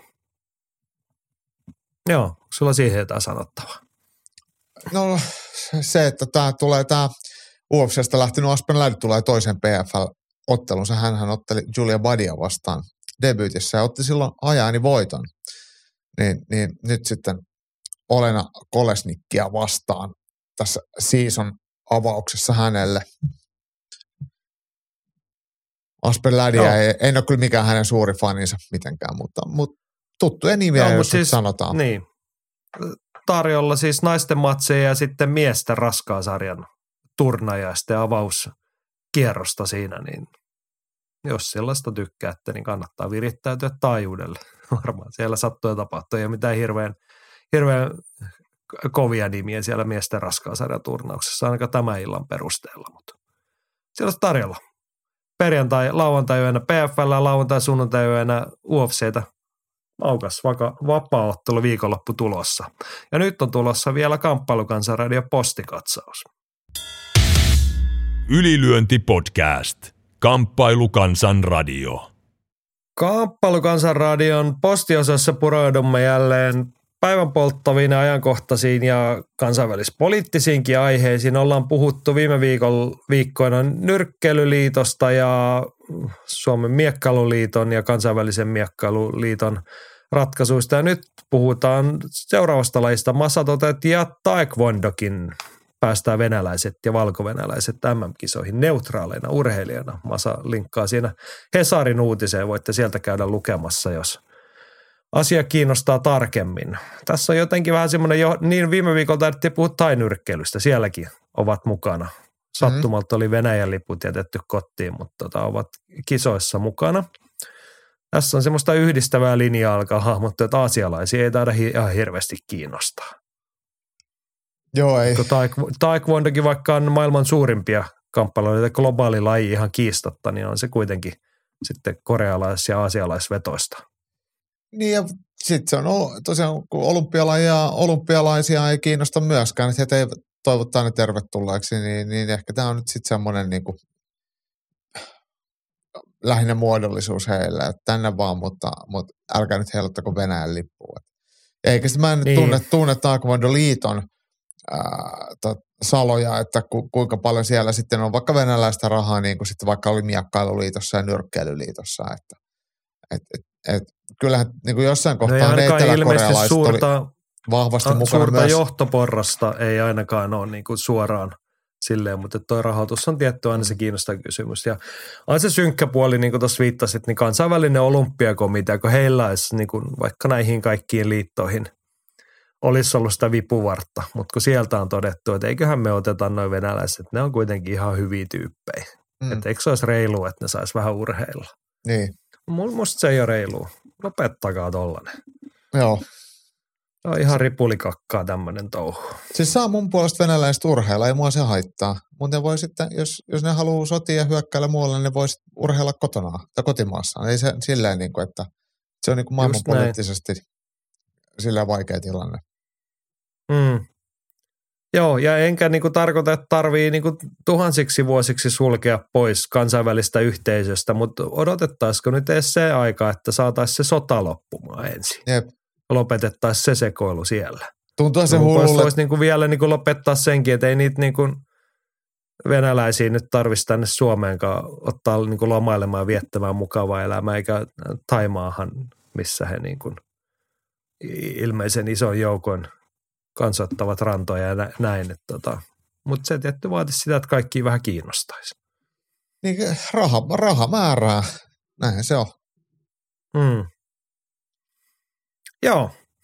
Toinen mielenkiintoinen uutisaihe, josta Pahtopulla Samuli jakoi meille linkin, taisi olla Facebookin puolella, kysyi mielipidettä tämmöistä. Oli uutinen, Helsingin uutiset niminen media – ja se otsikko oli näin, että Helsingissä on sali, jossa nyrkkelijät ovat vain naisia. Kyseessä tässä oli siis varmasti monille nyrkkeilyseurannille tuttu nimi Sonja Grönruus. Eihän taida olla itse enää aktiivinyrkkeilijä, eihän. Ei, ei, Mutta ei käsittääkseni ole. Oli jossain kohtaa pyörittää tämmöistä Boxing Sisters nimistä yhdistystä tai salia toistaiseksi väliaikaisesti, mutta tämä oli joku tämmöinen saksalais-hollantilainen muistaakseni konsepti, johon hän on päätynyt mukaan ja tuonut tämän nyt sitten Helsinkiin ja homman nimi on tosiaan se, että niin kuin matalalla kynnyksellä naisille ja vain naisille nyrkkeilyharrastusta tarjolla. Mm. Ja se oli tietysti se juttu nyt ainakin hyvin positiivisessa hengessä ja saatu kivasti jengiä mukaan ja silleen mukavaa. Siinä oli mielenkiintoinen tieto muuten, siinä oli Nyrkkelyliiton tilastoja, niin oli, että oliko 36 prosenttia suomalaisista, niin kuin, siis varmaan lisenssien peruste, kilpalisenssi nyrkkelijöistä on naisia, 36 prosenttia, sitten niitä oli 120. Niin mm. se on aika pieni sitten se kokonaismäärä, mutta siis yllättävän iso prosenttina, lukuna, mutta et kertoo ehkä siitä, että niin kuin miesnyrkkelijöitä ei ole kauhean paljon sitten. Joo, joo, kyllä. Niin kuin silleen, mikä olisi niin kuin ajatellut mielikuvana. Nyrkkeily kuitenkin niin perinteinen laji. Mutta ennen kuin annan sinulle puheenvuoron, niin otan tähän vielä välikysymys. Andy oli tuohon kommentoinut, että onko tämä yhtä ummehtunutta ja vanhoillista kuin salit, jossa valmennetaan vain miehiä? Jos ei, niin miksi? No niin, sä voit vastata siihen tai voit kommentoida aihetta yleisesti ihan miten haluat. Mun mielestä salit, mitkä on suunnattu vain naisille, niin on, on ihan ok. Ja mun mielestä sallit, mitkä on suunnattu miehille, nekin on ihan ok. Ei, ei mulla ole mitään sitä vastaan. Et musta on ihan, ihan kiva, että gimmat saa nyrkkeillä keskenään, jos he sitä haluaa. Et, et, et, naiset on aika paljon pienempiä ja heikompia kuin miehet. Et jos, jos tehdään jotain nyrkkeilyharjoituksia, mies vastaan nainen, niin se on molemmille silloin kompromissi, että, et jos näinkin, näin haluaisi ajatella. Ja, ja sitten kyllä toi tuommoinen niinku liikkuminen omiensa kanssa niin on, on, on monelle niin kynnyskysymys. Että et kyllähän näitä kuntosalejakin on vain naisille ja tans, tanssiryhmiä, mitkä on vain naisille. Musta se on ihan täysin fine. Ja, ja, ja se, on, se on mun mielestä ihan yhtä ummehtunutta, niin kuin Andy tuossa kysyi, kysy, kuin, kuin miestenkin salit. Että, et, Mutta mut mun mielestä ummehtunut on ihan ok. Et, et, jos, on, jos on, tulee kävijöitä, niin silloinhan se kertoo siitä, että silloin, silloin se kysyntää ja oikeus olla olemassa. Niin, mä ehkä näen tämän enemmän sellaisen positiivisen diskriminoinnin näkökulmasta. Miehille on kuitenkin niitä nyrkkeilysaleja ollut sen sata vuotta tai toistaista vuotta tarjolla ja kaikki tiedämme, se ei ole niin kuin mikään läppä eikä vitsi, vaikka nykypäivänä helposti kaikki puhe sellaisen väännetään, että niin kuin naiset ei ole aina ollut tervetulleita. Jos niin kuin vaikeaa sitä uskoa, niin lukekaa vaikka Eva Wallströmin se jälkimmäinen kirja Rajoilla, missä hän kertoo, että millaista se oli naisnyrkkeilijänä sit sitä uraa luoda. Mm. Niin kyllä sitä niin kuin umme, joo, siis ummehtuneisuutta ihan tarpeeksi ollut tarjolla, mutta että musta tässä on niin kuin toisen tyyppinen lähestymistapa, vaikka mekanismi on ihan sama. Ymmärrän, Andy on, Andy on järjestyksen ja järjen mies ja ääni, niin toi on niin kuin, sille kylmän loogisesti, että jos me piirretään tämä loogisena päättelyketjuna paperille, niin kyllä se on samasta, mutta sisällöllisesti vähän eri asiasta mun mielestä. Ja mun, sillä tavalla positiivisesta asiasta, että jos ja kun, en lähde tuomisen sanoa, mutta että oletan, että nykypäivänäkin osa nyrkkeilyllä tai nyrkkeilylajina ja osa nyrkkeilysaleista on semmoisia, että ne eivät varsinaisesti kutsu naisia puoleensa, vaikkei nyt ihan suoraan ovelta käännetettäisi ja haukuttaisi heikoksi ja huonoksi sukupuoleksi. Niin musta on parempi, että heillä on tämä vaihtoehto ja he on nyrkkeilyn kamppailuurheilun kanssa tekemisissä kuin se, että he eivät olisi ollenkaan. Ja tämähän, joo, joo, ja tämähän tämmöiset niin kuntoliikkumisen muodot, niin mitä enemmän niin. niitä on tarjolla, niin sen parempi. Et, et Just näin, ja mä niin tulkitsin siitä ketään. jutusta, että tässä on enemmän kyse nyt ainakin toistaiseksi nimenomaan kuntanyrkkeilytyyppisestä asiasta. Niin sittenhän me tullaan ihan vaan siihen, että se on parempi, että nämä naiset ja nämä ihmiset – liikkuvat ja tekevät. Ja tietenkin kivaa niin kuin kamppailuurheilun näkökulmasta, että he ovat löytäneet tollaisen innostavan vaihtoehdon, se, että he eivät liikkuisi ollenkaan tai tekisivät jotain muuta sitten sillä ajalla. Joo, ja siis mun mielestä vielä sanon, että kaikki liikkuminen, että jos joku nyt tässä perustaisi jonkun lennokkikerho vain naisille, niin musta se olisi ihan ok. Ei mua haittaa sekään. Et, et, ei, mm. ei se ole mitään pois. Et jos sinne on kävijöitä, Joo, niin, niin, niin kauan, kunhan ne perustelut on kestäviä, että miksi sinne ei niin kuin toivota tai oteta miehiä. Että niin kuin niitäkin on tietenkin monenlaisia. Ihan lailla, kun, niin kuin tuossa niin kuin viittasin siihen vanhaan nyrkkeily- ja kamppailusali meininki, että ne ei välttämättä ole aina ollut kauhean kestäviä ne perusteet, että miksi niin kuin naiset on ollut huonommassa asemassa tai että miksi naisten nyrkkeilymaajoukkueelle ei liittohommaa verkkareita tyyppisiä kysymyksiä. joo, joo, joo, kyllä, niin. kyllä. niin ne, kyllä. niissä asioissa ehkä ollut vähän heikot perustelut tässä ehkä pystytään perustelemaan se järkevästi.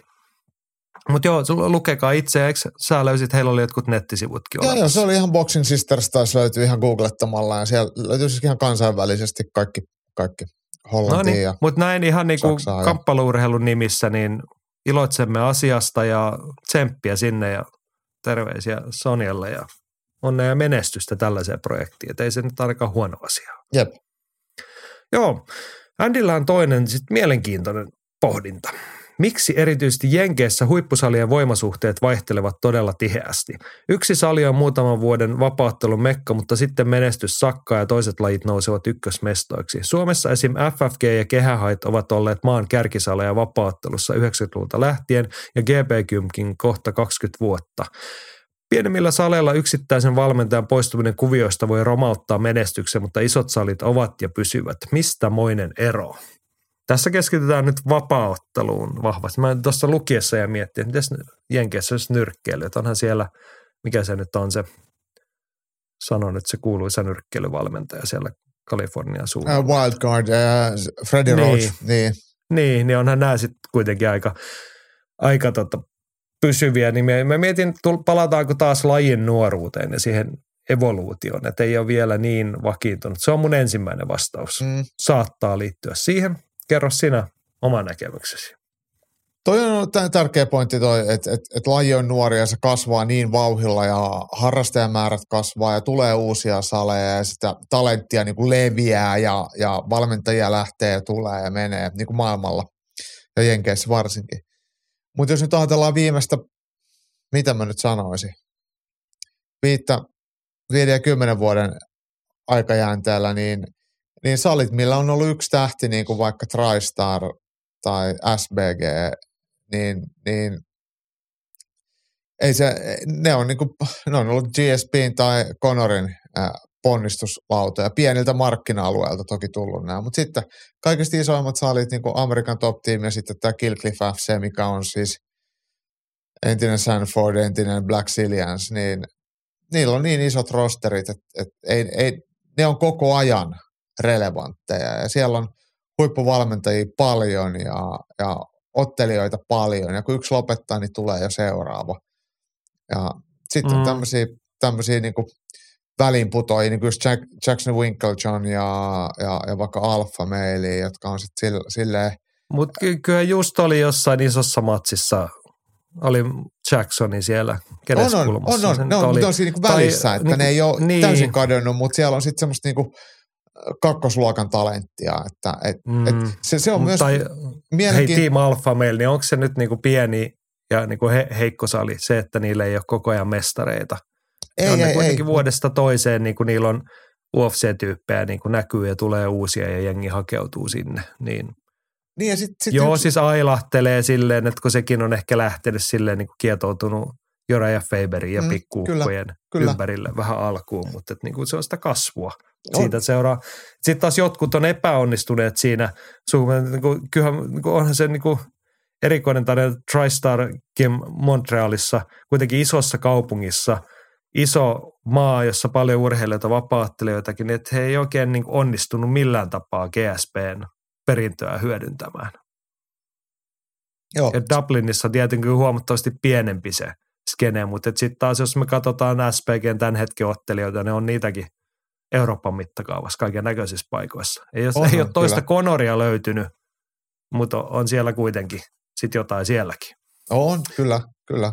Mutta joo, hei, mulla oli toinen pointti, siis ton, niin tuossa oli toi vertailu Suomeen, niin jos me katsotaan si- siitä näkökulmasta, niin urheilukulttuurithan on täysin erilaisia. Et Suomessa joo, FFG, Kehähait, GP-kym, pitkään olleet vakiinnuttaneet, mutta suomalaiset on seurakansaa ja me niin kuin, niin kuin ehkä vähän liiankin lojaaleja sille, että tehdään siellä omissa nurkissa, omissa, omassa porukassa sitä hommaa. Jenkeissä toi on selkeä, että noi on kaikki kaupallisia paikkoja.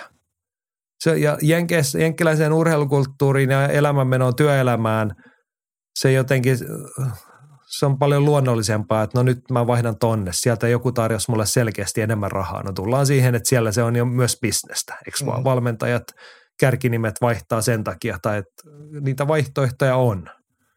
Mutta se on paljon luontevampaa myös, että siellä vaihdetaan osavaltio asti niin kuin toiseen suuntaan, haetaan uusia juttuja tai mennään rahan perässä tai jonkun, minkä tahansa perässä mennäänkin.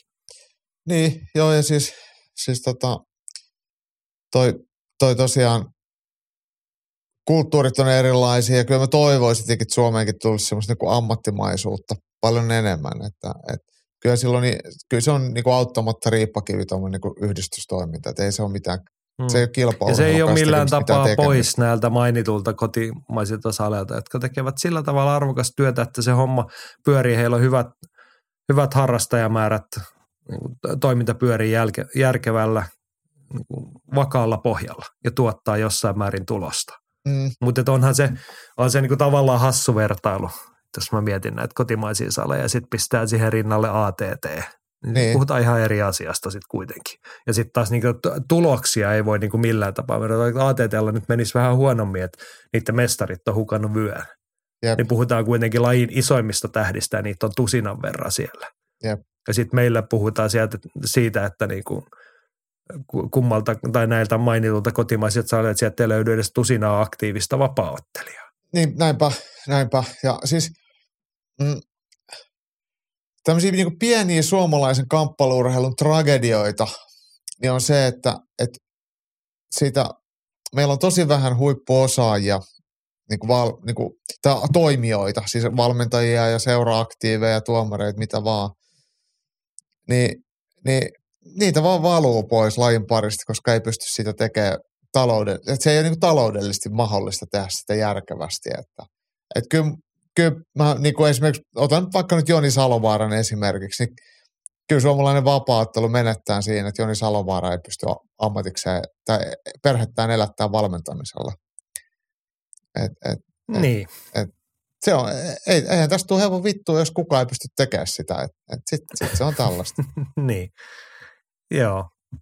Et siinä, siinä tullaan ehkä sitten, että, niinku, että miksi, no joo, se on, tota, se on sillä tavalla vakaampaa, kun vähän niin kuin puuhastellaan, harrastetaan yhdistyspohjalta, joo, mutta sitten taas se, että mihin ollaan menossa tai ei olla menossa, niin siinä tullaan sitten siihen, että Jenkeissä asioita tapahtuu ja muuttuu sen Mm. takia, että kun puhutaan ihan eri asiasta Joo. kuitenkin. Joo. Tuossa muuten jäin väkisinkin miettimään, tuossa kun mainittiin, että pari vuosikymmentä GPllä on ensi vuonna 20-vuotisjuhlat ja Espoon kehähän, että 30-vuotisjuhlat. No niin, 94 perustettu, niin täytyy muistaa näitä sitten joskus juhlia. Joo, joo siis ne on kyllä oikeasti ihan niin kuin mittavia uria. Kyllä mä nyt muistan, kun GBtä lähdettiin perustaa. Kyllä mä itse muistan ihan hyvin, kun Espoon kehähaitkin on perustettu. Että, et, Et, et vielä ei ole niinku tuommoinen puolipitkän ajan muisti kadonnut mihinkään. No ei, ei, Se on ei. ihan hyvä merkki. Ihme, ihme ja kumma. Mutta jos sä kysyisit multa, tai sä pyytäisit, että voisit Jaakko imuroida, niin se voi olla, että se muu unohtuisi. niin. Nämä on tämmöisiä, sitä kutsutaan taas defenssimekanismiksi. Joo, mutta tämä oli taas jälleen kerran kiinnostavaa pohdintaa. Mm, kyllä. Ja jatketaan mieluusti, jos teillä on lisäkommentteja tähän aiheeseen. Vaikka näiden kotimaisten salien ihmiset, niin tota, kommentoikaa. Joo. Sitten toinen mielenkiintoinen laajempi pohdinta. Samuli kysyi, että millä kriteereillä seurat pääsevät liittojen jäseniksi? Unified on Suomen venäläisten perustama ihmeellinen hybridiseura, jossa on sambopainista hankipainiin kaikenlaista kamppailutoimintaa ja niiden junnukamppailijat kiertävät myös judo, BJJ ja painikisoja. Toinen esimerkki on yksi viikonloppuna tainyrkkeinen lasten SM-kisat voittanut U15 vapaapainin Suomen mestari. Onko lajiliittojen rajat rikkova kamppailu tulevaisuutta vai ovatko sellaiset urheilijat ärsyttäviä poikkeuksia, joihin suhtaudutaan hiekanmuruna järjestelmän rattaissa? Vai pitäisikö heidän mennä suosiolla vapaaotteluun ja kilpailla vain siinä? No jos jätää vielä toi viimeinen kysymys, niin millä tavalla toi nyt poikkeaa siitä, että vaikka äsken mainittu FFG, niin kyllähän sielläkin, siellä on vapaaottelijoita, siellä on lukkopainijoita siellä on jujutsu-kisaajia ja sitten joku käy varmaan pystyottelukisoissakin vielä. Niin, ja vap- niin, niin, kyllä, kyllä, Tipi on ammattinyrkkeily ja kaikenlaista. Niin. Niin, Ju- Just näin. eihän siinä ole mitään. Et, et se, että et, kun on näitä sitten siis, no se, sillä tavalla toi poikkesi, että Unified on ilmeisesti Samuelille sitä täsmentänyt, niin sen tyyppinen seura tai yhteisö, että tota, heillä on useammalla paikkakunnalla näitä Okei. samannimisiä. Et en Niin. tiedä, No. millä tavalla se on niinku organisoitunut, en ehtinyt siihen nyt perehtyä, mutta tota, se iso kysymys, että millä kriteereillä seurat pääsevät liittojen jäseniksi, niin ymmärrän, tuossa on se vanhakantainen ajatus, että ne on tosiaan vähän semmoisia ärsyttäviä poikkeuksia, että jos puhutaan sitä ja tätä, eikä meidän henkisesti puhtaan lajin parissa vaan, mutta tota liittojen jäseneksi pääsee, kun nämä kaikki lajiliitot, ne on yhdistystoimintaa ja yhdistyksellä pitää olla ihan kirjatut säännöt. Ja sitten siellä on ihan sääntöpykälät jäsenyydestä myös, että millaiset kriteerit tai noin niin kuin pelkistäen, että kun täytät ne sääntöpykälät ja toimit niiden mukaiseksi, niin voit niin päästä oletettavasti maksat sen jäsen. vuosimaksun. Niin, no joo, se on yksi niistä yleensä. Kaikilla yhdistyksillä Suomessa on vähintäänkin muodollinen. Hmm. Ei, ei mulla ole mitään sitä vastaa. Siis musta, että jos, jos, jos on joku, joku tämmöinen monilajiseura, joka käy, kerää postimerkkejä ja lennättää leijaa ja nyrkkeilee, niin mitä sitten? Niin. Joo, sitten se on ehkä niinku enemmän niinku lajiyhteisönä on lajiliiton tehtävä katsoa, että sitten niinku oikeasti e- ei vaan niinku höntyillä mitä sattuu, vaan että jos me otetaan sellainen mukaan, niin sitten pitäisi leikkiä niiden sääntöjen mukaan. Niin, mutta jos heillä- heillä on Eikä tämä ollut siis mikään kann, kannanotto siihen, miten tämä kyseinen Unified-seura tekee, en tiedä heidän, heidän toiminnastaan yhtään mitään muuta kuin mitä Samuli tässä kertoi. Niin tota. Joo, jos joku, joku uh, haluaa kilpailla painissa, niin liittyy johonkin semmoiseen seuraan, mikä, mikä kuuluu painiliittoon, tai oma seura liittyy johonkin painiliittoon ja osallistuu. Se, että et, et, onko sillä sitten kreikkalais-roomalaisen painin me, äh, perinteitä, niin mitä, mitä silloin väliä? Et, et kisoissa sitten kisataan ja menestyy tai ei. En mä, en mä niin näe siinä mitään, kunhan kisataan sääntöjen mukaisesti ja ei, ei, ei, ei muuten käyttäydytä huonosti. Et välillähän on tällaisia äh, jotain pienseuroja ollut, missä, missä ikinä lajiliittojen jäseninä hetkellisesti, vaikka jotain kuntosaleja, siellä on ollut yksi kisaaja ja ne sitten hämmentää sitten, ei ehkä kisoissa välttämättä tunne, tunne sääntöjä tai toimintatapoja ja sitten sit käyttäydytään ehkä vähän eri lailla kuin tulisi, niin ehkä, ehkä sellaiset ei ole kivoja, mutta, mutta jos kaikki tämmöiset niin yleiset asiat hoituu, niin mitäs sitten? Niin, just näin. Paras Mitä voittaa. Niin. Joo, musta sitten kuitenkin niin kuin kamppailuuriluhenkeä parasta on se, että kaikki osallistuu ja kilpailee ja tavalla tai toisella, kunhan löytyy ne yhteiset säännöt ja tavat. Se sen kummempaa. Joo. Sitten käännymme loppusuoralle, eli cornerien aika. No niin. Ensimmäisenä tekniikka-corneri. Sä osaat tähän vastata. Mulla ei oikein ollut tähän kärry, mutta mä saan pistänyt tekniikka-cornerin kysymykset. Mitä jos nyrkkeilyssä vetää hämynä sellaisen alapotkun, joka ei osu eikä ole edes tarkoituskaan, ja vaihtaa siitä sitten Superman punchiin? Et kummottis käy, jos niin tekee. Ää, Paitsi, se, että se voisi toimia niin kuin aika hyvin. Mä veikkaan, että se voisi niin kuin. kyllä se hämmentää, mutta siis se, että, että nyrkkeilyshän ei saa potkasta, niin jos sä hämäät potkua niin, että se ei vaikka osuiskaan, niin kuitenkin se tulkitaan potkuksi, niin sä jo siinä kohtaa rikot sääntöjä. Se on ihan sama, sama niin kuin, onko se hämäys vai ei, mutta silloin No, tulkitaan. tämä oli että- mulle erikoista, kun mä mietin, että niin kuin, onko hämääminen niin kuin kiellettyä. Että Niin, niin, onko mutta se oikeasti niin. niin. potku, jos se, jos se on niin selkeästi, että sen ei ole tarkoituskaan osua. Että onko se sitten sen hämäjän vika, että se toinen reagoi siihen. Niin, mutta, mutta jos, on, jos meillä on sovittu, että tässä kehässä saa lyödä toista ja sitten sä teet jotain, mitä siellä ei saa tehdä. Yrität niin, vaikka vetää et oikeasti tee sitä. Niin, niin mutta, mutta, mutta näin niin kuin, se on kiellettyä se potkiminen, niin se, että se ei osu tai se ei onnistu, niin se kuitenkin tul, periaatteessa, se voitaisiin myös tulkita näin, että et, et sä oot silloin pyrkinyt rikkomaan sääntöjä. Että mä hämään potku ja toinen käveleekin siihen ja se osuu, niin silloin se, se onkin jo potku. Et, et kyllä mä, mä oletan, että tämä on kielletty. Ja mun mielestä myös hyppylyönnit ja pyörähdyslyönnit on nyrkkeilyssä ki, kielletty. Eli, No, t- tätä me pohdittiin Joo. Siis jatkona. Mä saan kysyä, mä ajattelin, että niin ensimmäinen ajatus mulla, että kun matsi alkaa, niin tee se makvan sisään tulee pari juoksuaskelta ja sitten semmoinen ihan puhtaasti niin kaukaa etäisyyttä, liian kaukaa tehty hyppypolvihyppy ja sieltä alaspäin lyönti. Niin, mm. Että hyppylyöminenkin on kielletty, mikä on sitten vähän niin kuin tylsää ja tunkkasta. Joo, mun mielestä se on. Mutta mä en Ja se, sen mä ymmärrän, että niinku kiertolyönnit, Hmm. kiertolyönnit on koska siinä lyödään sitten niin kuin, tuolla niin kuin kämmen syrjä puolella. Mm. Tai pahimmillaan kaiken- käsivarrella tai hanskan pohjalla, niin. Mikä on kiellettyä. Joo, niin se, se on niin kuin selkeä, että se niin kuin sulkee tavallaan sitä, mikä on vähän tylsää kyllä sekin, että olisi se. Mutta Niinku siinä on myös se, että sä et saa se- kääntää selkää. Niin se on sitten pyörähdystekniikoissa jo heti se, niin kuin, mikä nyrkkeilyssä No, kyllähän nyrkkeilyssä monesti nähdään, että joku irtautuu sieltä köysistä, niin se ottaa muutaman juoksuaskeleen tyhjään tilaan, niin Mm. onhan se, sekin se selän kääntämistä.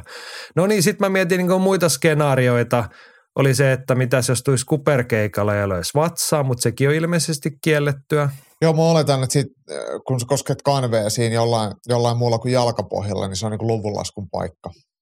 Entä Tai, jos jos ei, tekee lu- tota... tai ei se, eikä se ole välttämättä, siis luvunlaskus toinen ei jahvuta sitä, mutta tuomari tulee, tulee kuitenkin putsaa sun hanskat ja, ja huomauttaa sua, että et, et, pysy pystyssä.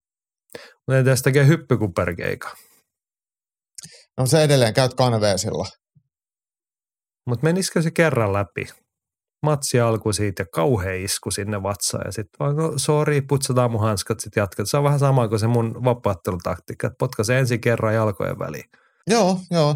Siis teoriassa varmasti... Tai se, et, niin, niin, Niin. sano vaan. Oli vaan semmoista, että ei sitä var- välttämättä ekalla kerralla vähennetä pistettä, mutta siitä, siitä varmaan tota, huomautat, että teet on kerran, niin sit diskataan. Joo, no entäs sitten, että jos tulisi tota noin kyykkykävelyä sieltä? Ei ainakaan osu pakkiin silloin, tarvitsisi suojata. Pääsee lyömään alhaalta sinne vatsaan. Joo. Öö, mä en ole ihan varma, että saako, saako päätä kuinka matalalle niin kuin periaatteessa pudottaa niin kuin toisen vyötärön alapuolelle, mutta siinä on kyllä itse asiassa semmoinen niin käytännön ongelma, mikä sotii sitä vastaan, että siinä ää, toinen ihan vähän lyö sua, niin sä horjaa, että todennäköisesti sun hanska hipasee lattiaa. Niin se on aina luvulasku, mm. kun Mm. lyönnistä Ja menee. sitten toisaalta, kun sun pää on siellä navan tasolla, niin siihen on aika helppoa lyödä sitten. Niin, niin että se niin Ja kuin, siitä ei, joo joo. joo. Joo, mutta siis ka- kaikki on kielletty, mitään kivaa ei saa tehdä, mutta sitten niinku se mua tässä jää niinku häiritsemään johdonmukaisuuden ystävänä, että nyrkkeilyssähän kuitenkin rikotaan sääntöjä jatkuvasti. Eihän Mhm. mm-hmm. nyrkkeilyssä saa sitoa, sitä tapahtuu ihan joka matsissa, koko Kyllä. siitä hyvin harvoin seuraa mitään sanktiota siinä ottelussa. Jep, kyllä. Tai nyrkkeilyssä ei saa painaa päätä sinne liian alas, niin kyllähän monet U-väistöä tekevät ottelijat painaa sitä sinne navan korkeudelle säännöllisesti. Ei Niin. siitäkään huomata, älä tee tollasta, toi on liian näyttävää. Joo, ja lyödään takaraivoa lähellä ja ja Niin, ka- ky, kyllä se niinku, ne on, ja sitten tätähän me pohdittiin jo ennen nauhoitusta, että kun me sanoin, että tämmöiset niinku hyppyhyökkäykset, että kun hypätään ilmaan supermies lyönteen, niin se on kielletty, niin et, et, kun jos, jos pitkältä otat ihan normaalisti niin nyrkkeilynomaisen ää, askelparin eteenpäin ja satut lyömään samaan aikaan, kun sulla jalat ilmassa, niin onko se sitten hyppylyönti, että pitäisikö diskaa siitä tai varoittaa tai huomauttaa. Et, et mikä niin. on se hypp, hyppäämisen raja? Että jos on molemmat jalat irti lattiasta, kun lyönti osuu, sitä ihan varmasti sattuu jatkuvasti. Niin. niin, niin tota. Tai se, että jos yhdistää hyppääminen, jos tekeekin siinä vastusta niin puoli etäisyyden, semmoisen Van Damme splittihyppy ilmaa ylöspäin ja siitä alastullessa lyö yllättynyttä vastustajaa, niin kyllä mä niin kuin antaisin, musta se olisi vain niin kuin komea suoritus. Niin. Joka no. vähän tuulettaisi näitä vuosisataisia perinteitä, mutta ei väkisi, jos se ei kelpaa. Mutta mitä jos sä hämäisitkin ja yrittäisit niin hämä, tai niin hämäisit lyönnin kohti tota, tuomaria ja sitten löysitkin sitä vastustajaa? Vastustaja hämillään. Joo. Siitä ei välttämättä se, selviä aina niin silleen. Mutta taas tullaan siihen hämäämiseen, että mm. minkä verran saa hämätä. Niin. Kun mun mielestä kaikessa urheilussa on niin jossain määrin kyse kusettamisesta. Että sun pitää myydä jotain, mitä sä et ole, kun sun täytyy höynäyttää sitä vastustajaa. Jolla sä peität aikeen, sen tekemään joku reaktio, niin musta on tylsää, jos nyrkkeilyssä ei saa hämätä kauheasti. Jep. Joo, korjatkaa lajinne tyyppisesti totean tähän loppuun. Mutta hei, meillä olisi leffakorneri vielä. No niin, vihdoinkin. Si- sieltä saadaan niin kuin definitiivisempää vastata. Ei osattu nyt ihan tarkkaan vastata Masan kysymykseen muuta kuin, että kaikki kivaa kiellettyä. Mutta leffakornerissahan on ollut näitä haastelinjoja, nyt kun välillä vähän pätkis, niin meillä on tämmöinen haastelinja, kun minä haastoin, kun Parisen Jami ja Jami haastoi Otto Saaren. Nyt saatiin Ottolta vastaus. Tämähän on maukas. Täältä lähtee. Otto toteaa, että voi olla, että muutkin on maininneet kliseisen Karate Kidin, mutta se on ollut mulle todella tärkeä kamppailuelokuva. Sen nähtyäni päätin aloittaa kamppailuleit kahdeksanvuotiaana. Tosi paljon tuli nuoruudessa katsottua erilaisia kamppailuelokuvia ja taistelukohtauksia kelautua. Jet Li oli yhdessä vaiheessa suosikkitähteni. Vähän erikoisempaa leffaa mainitakseni Danny the Dog oli yhdessä vaiheessa suosikkileffani. Kamppailuleffoissa viehätti se kamppailullinen jännittävyys, kun sitä pystyy itsekin harrastamaan. Siihen on liittynyt myös jonkinlainen sankarifantasia, että pystyy puolustamaan itseään ja muita. Karatekidit on tullut nähtyä mon, monta kertaa ja ne yhdistävät jännittävästi amerikkalaista tunnelmaa ja itämaista mystiikkaa. Päähenkilö Danielin roolia viattomana kiusauksen uhrina on kyseenalaistettu, mutta silti Karatekidissäkin on, on sitä teemaa, että puolustaudutaan kiusaajia ja pahantekijöitä vastaan. Se on ollut jotenkin tosi vaikuttavaa, kun Daniel voitti sen karateturnauksen ja parhaimmillaan, kun olen itse ollut kisoissa palkintopallilla, se on tuntunut kuin elämä olisi samanlaista leffaa. Danny the Dog puolestaan on makea, kun siinä on kung fu-leffojen tyylistä koreografiaa, mutta vähän rujompaa, suoraviivaisempaa ja väkivaltaisempaa. Puskuja, betonilattia ja lekalla lyömistä. Tässäkin leffassa yhdistyy itämainen kamppailu ja amerikkalainen kulttuuri. Leffa kertoo rikollispomosta, joka on luonut itselleen taisteluorjan. Orja Jet Li kuitenkin pääsee Morgan Freemanin näyttelevän hahmon avulla oppimaan pehmeämpää elämää ja selvittämään synkkiä taistoja. Juoni on aika mainio. Näin. No niin. En kysy, ootko nähnyt Karate onko Danny the Dog tuttu leffa? Ei, ei ole Danny the Dog, ei ole, mutta kyllä Karate Kidistä ykkö, ykkösestä kolmoseen on, on nähnyt. Niin, mulla on semmoinen hämärä muistikuva tuosta Danny the Dogista, mutta en nyt muista noin tarkkaan. Mutta Karate Kid, puhutaan siitä. Mm. Se on varmasti niin monelle semmoinen kasvutarina ja varmasti tuommoista niin kiinnityskohtaa niin henkilökohtaisesti myös, mitä Otto tuossa kuvailee. Wax on, wax off. Niin. Mites tota, tunnistatko tuon sitä sankarifantasia, että lapsena katsonut kamppailuleffoja, niin sitten on siistiä ollut alkaa itse harrastaa? No ehkä mä en ole ollut ihan niin, niin nuori sitten, niin kuin, että semmoista ihan älytöntä sankarifantasia omissa kamppailujutuissa enää silloin on ollut, mutta, mutta to, totta kai se nyt on niin kuin aina, ainahan sitä miakkailtu ja oltu kaiken maailman zorroja ja ritareita ja mitä ikinä. Et, et kyllähän se, se kuuluu kuuluu tuohon kasvuvaiheeseen ja varmaan edelleenkin, että kyllähän kaikki mielellään on mieluummin sankareita kuin pahiksia. Tai no kai jotkut haluaa olla pahiksiakin. niin. Sitten vielä yksi tämä oli mulle ihan uusi juttu, kun Otto kirjoittaa, että tämän päähenkilön Danielin roolia viattomana kiusauksen uhrina on kyseenalaistettu. Oletko sä kuullut tämmöisestä joskus? En. Se on en, aika mä... selkeä se Karate Kidin story. Että... No niin munkin mielestä, mutta, mutta tota, Eikä, ei, Tietysti ei. se on ihan niin kuin nykyaikaa tietty, että joku on senkin vääntänyt toisinpäin, että ei tämä nyt näin ole ollenkaan. Mutta tota, Joo, että se on niinku syyllinen ja, ja, ja mikä se toinen on, niin se on uhri. niin, Mm. joo. Ja sitten kuitenkin semmoisella inhottavalla potkulla voitti sen matsinkin siinä Joo. lopussa. Niin. Kyllä. Joo, ja sitten se on Joo. tosi, tosi rumasti muuten kurkia vastaan se tehty, to, niinku, tuotu Mm. mm. niinku tuommoinen kurki tonne.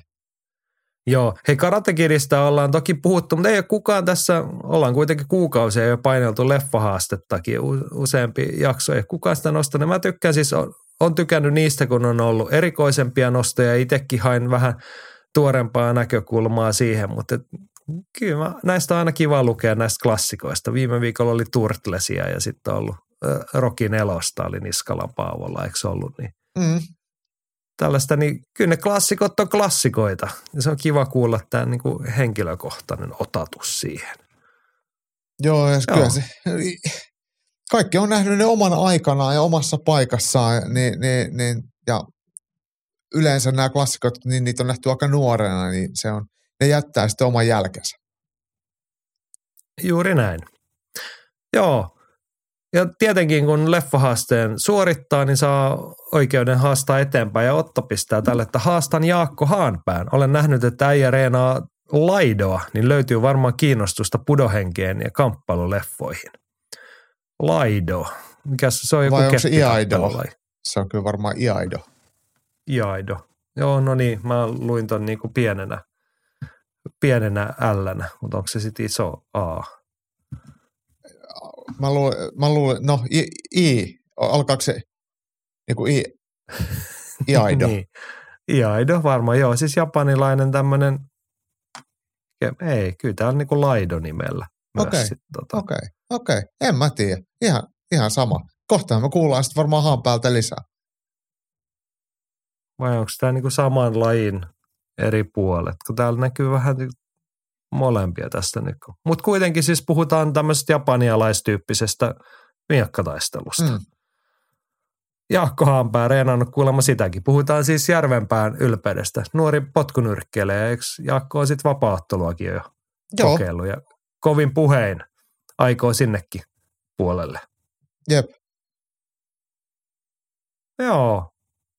Nyt täytyy vaan saadaan Jaakolle sana, mutta kova luotto siihen, että sieltä löytyy pudohenkeä ja kamppailuleffa taustaa hänelläkin. Ja ensi viikolla meillä, meillä on muuten todennut, tässä vaikka Jaakolla viivästyisi, niin meillä on täällä ihan maukas kontribuutio nyt sitten jonossa, kun nyt näitä on vähän kertynyt. Mutta kiitos Ottalle ja kiitos ylilyöntiperheelle. Hienoja keskusteluja, kommentteja taas, maukkaita puheenaiheita ja maukas viikonloppu tulossa UFC 287. Meikällä ainakin odotusarvot kohdallaan ja Jaakko varmaan pyöräyttää ylilöintistudioon liveä tuohon jotain. Kyllä mä luulen, että perjantaina, perjantaina varmaan tulee tehty, että lauantaina mulla on, on tota, i, hostauskeikka illalla, niin ei, ei kyllä pysty lauantaina katsoa matseja, että menee, menee tota, lätkän parissa, mutta, mutta tota, sellaista välillä on. Se on sellaista. Jaakko Dalpakka menee lätkää katsomaan. Joo, mutta onneksi telkkarista. Joo. No niin, mutta liveä tarjolla todennäköisesti perjantai-iltana ja melko varmasti ensi viikolla uutta Ylilöinti-podcastia. Siihen asti pitäkää itsestänne ja muista huolta ja oikeaa hyvin.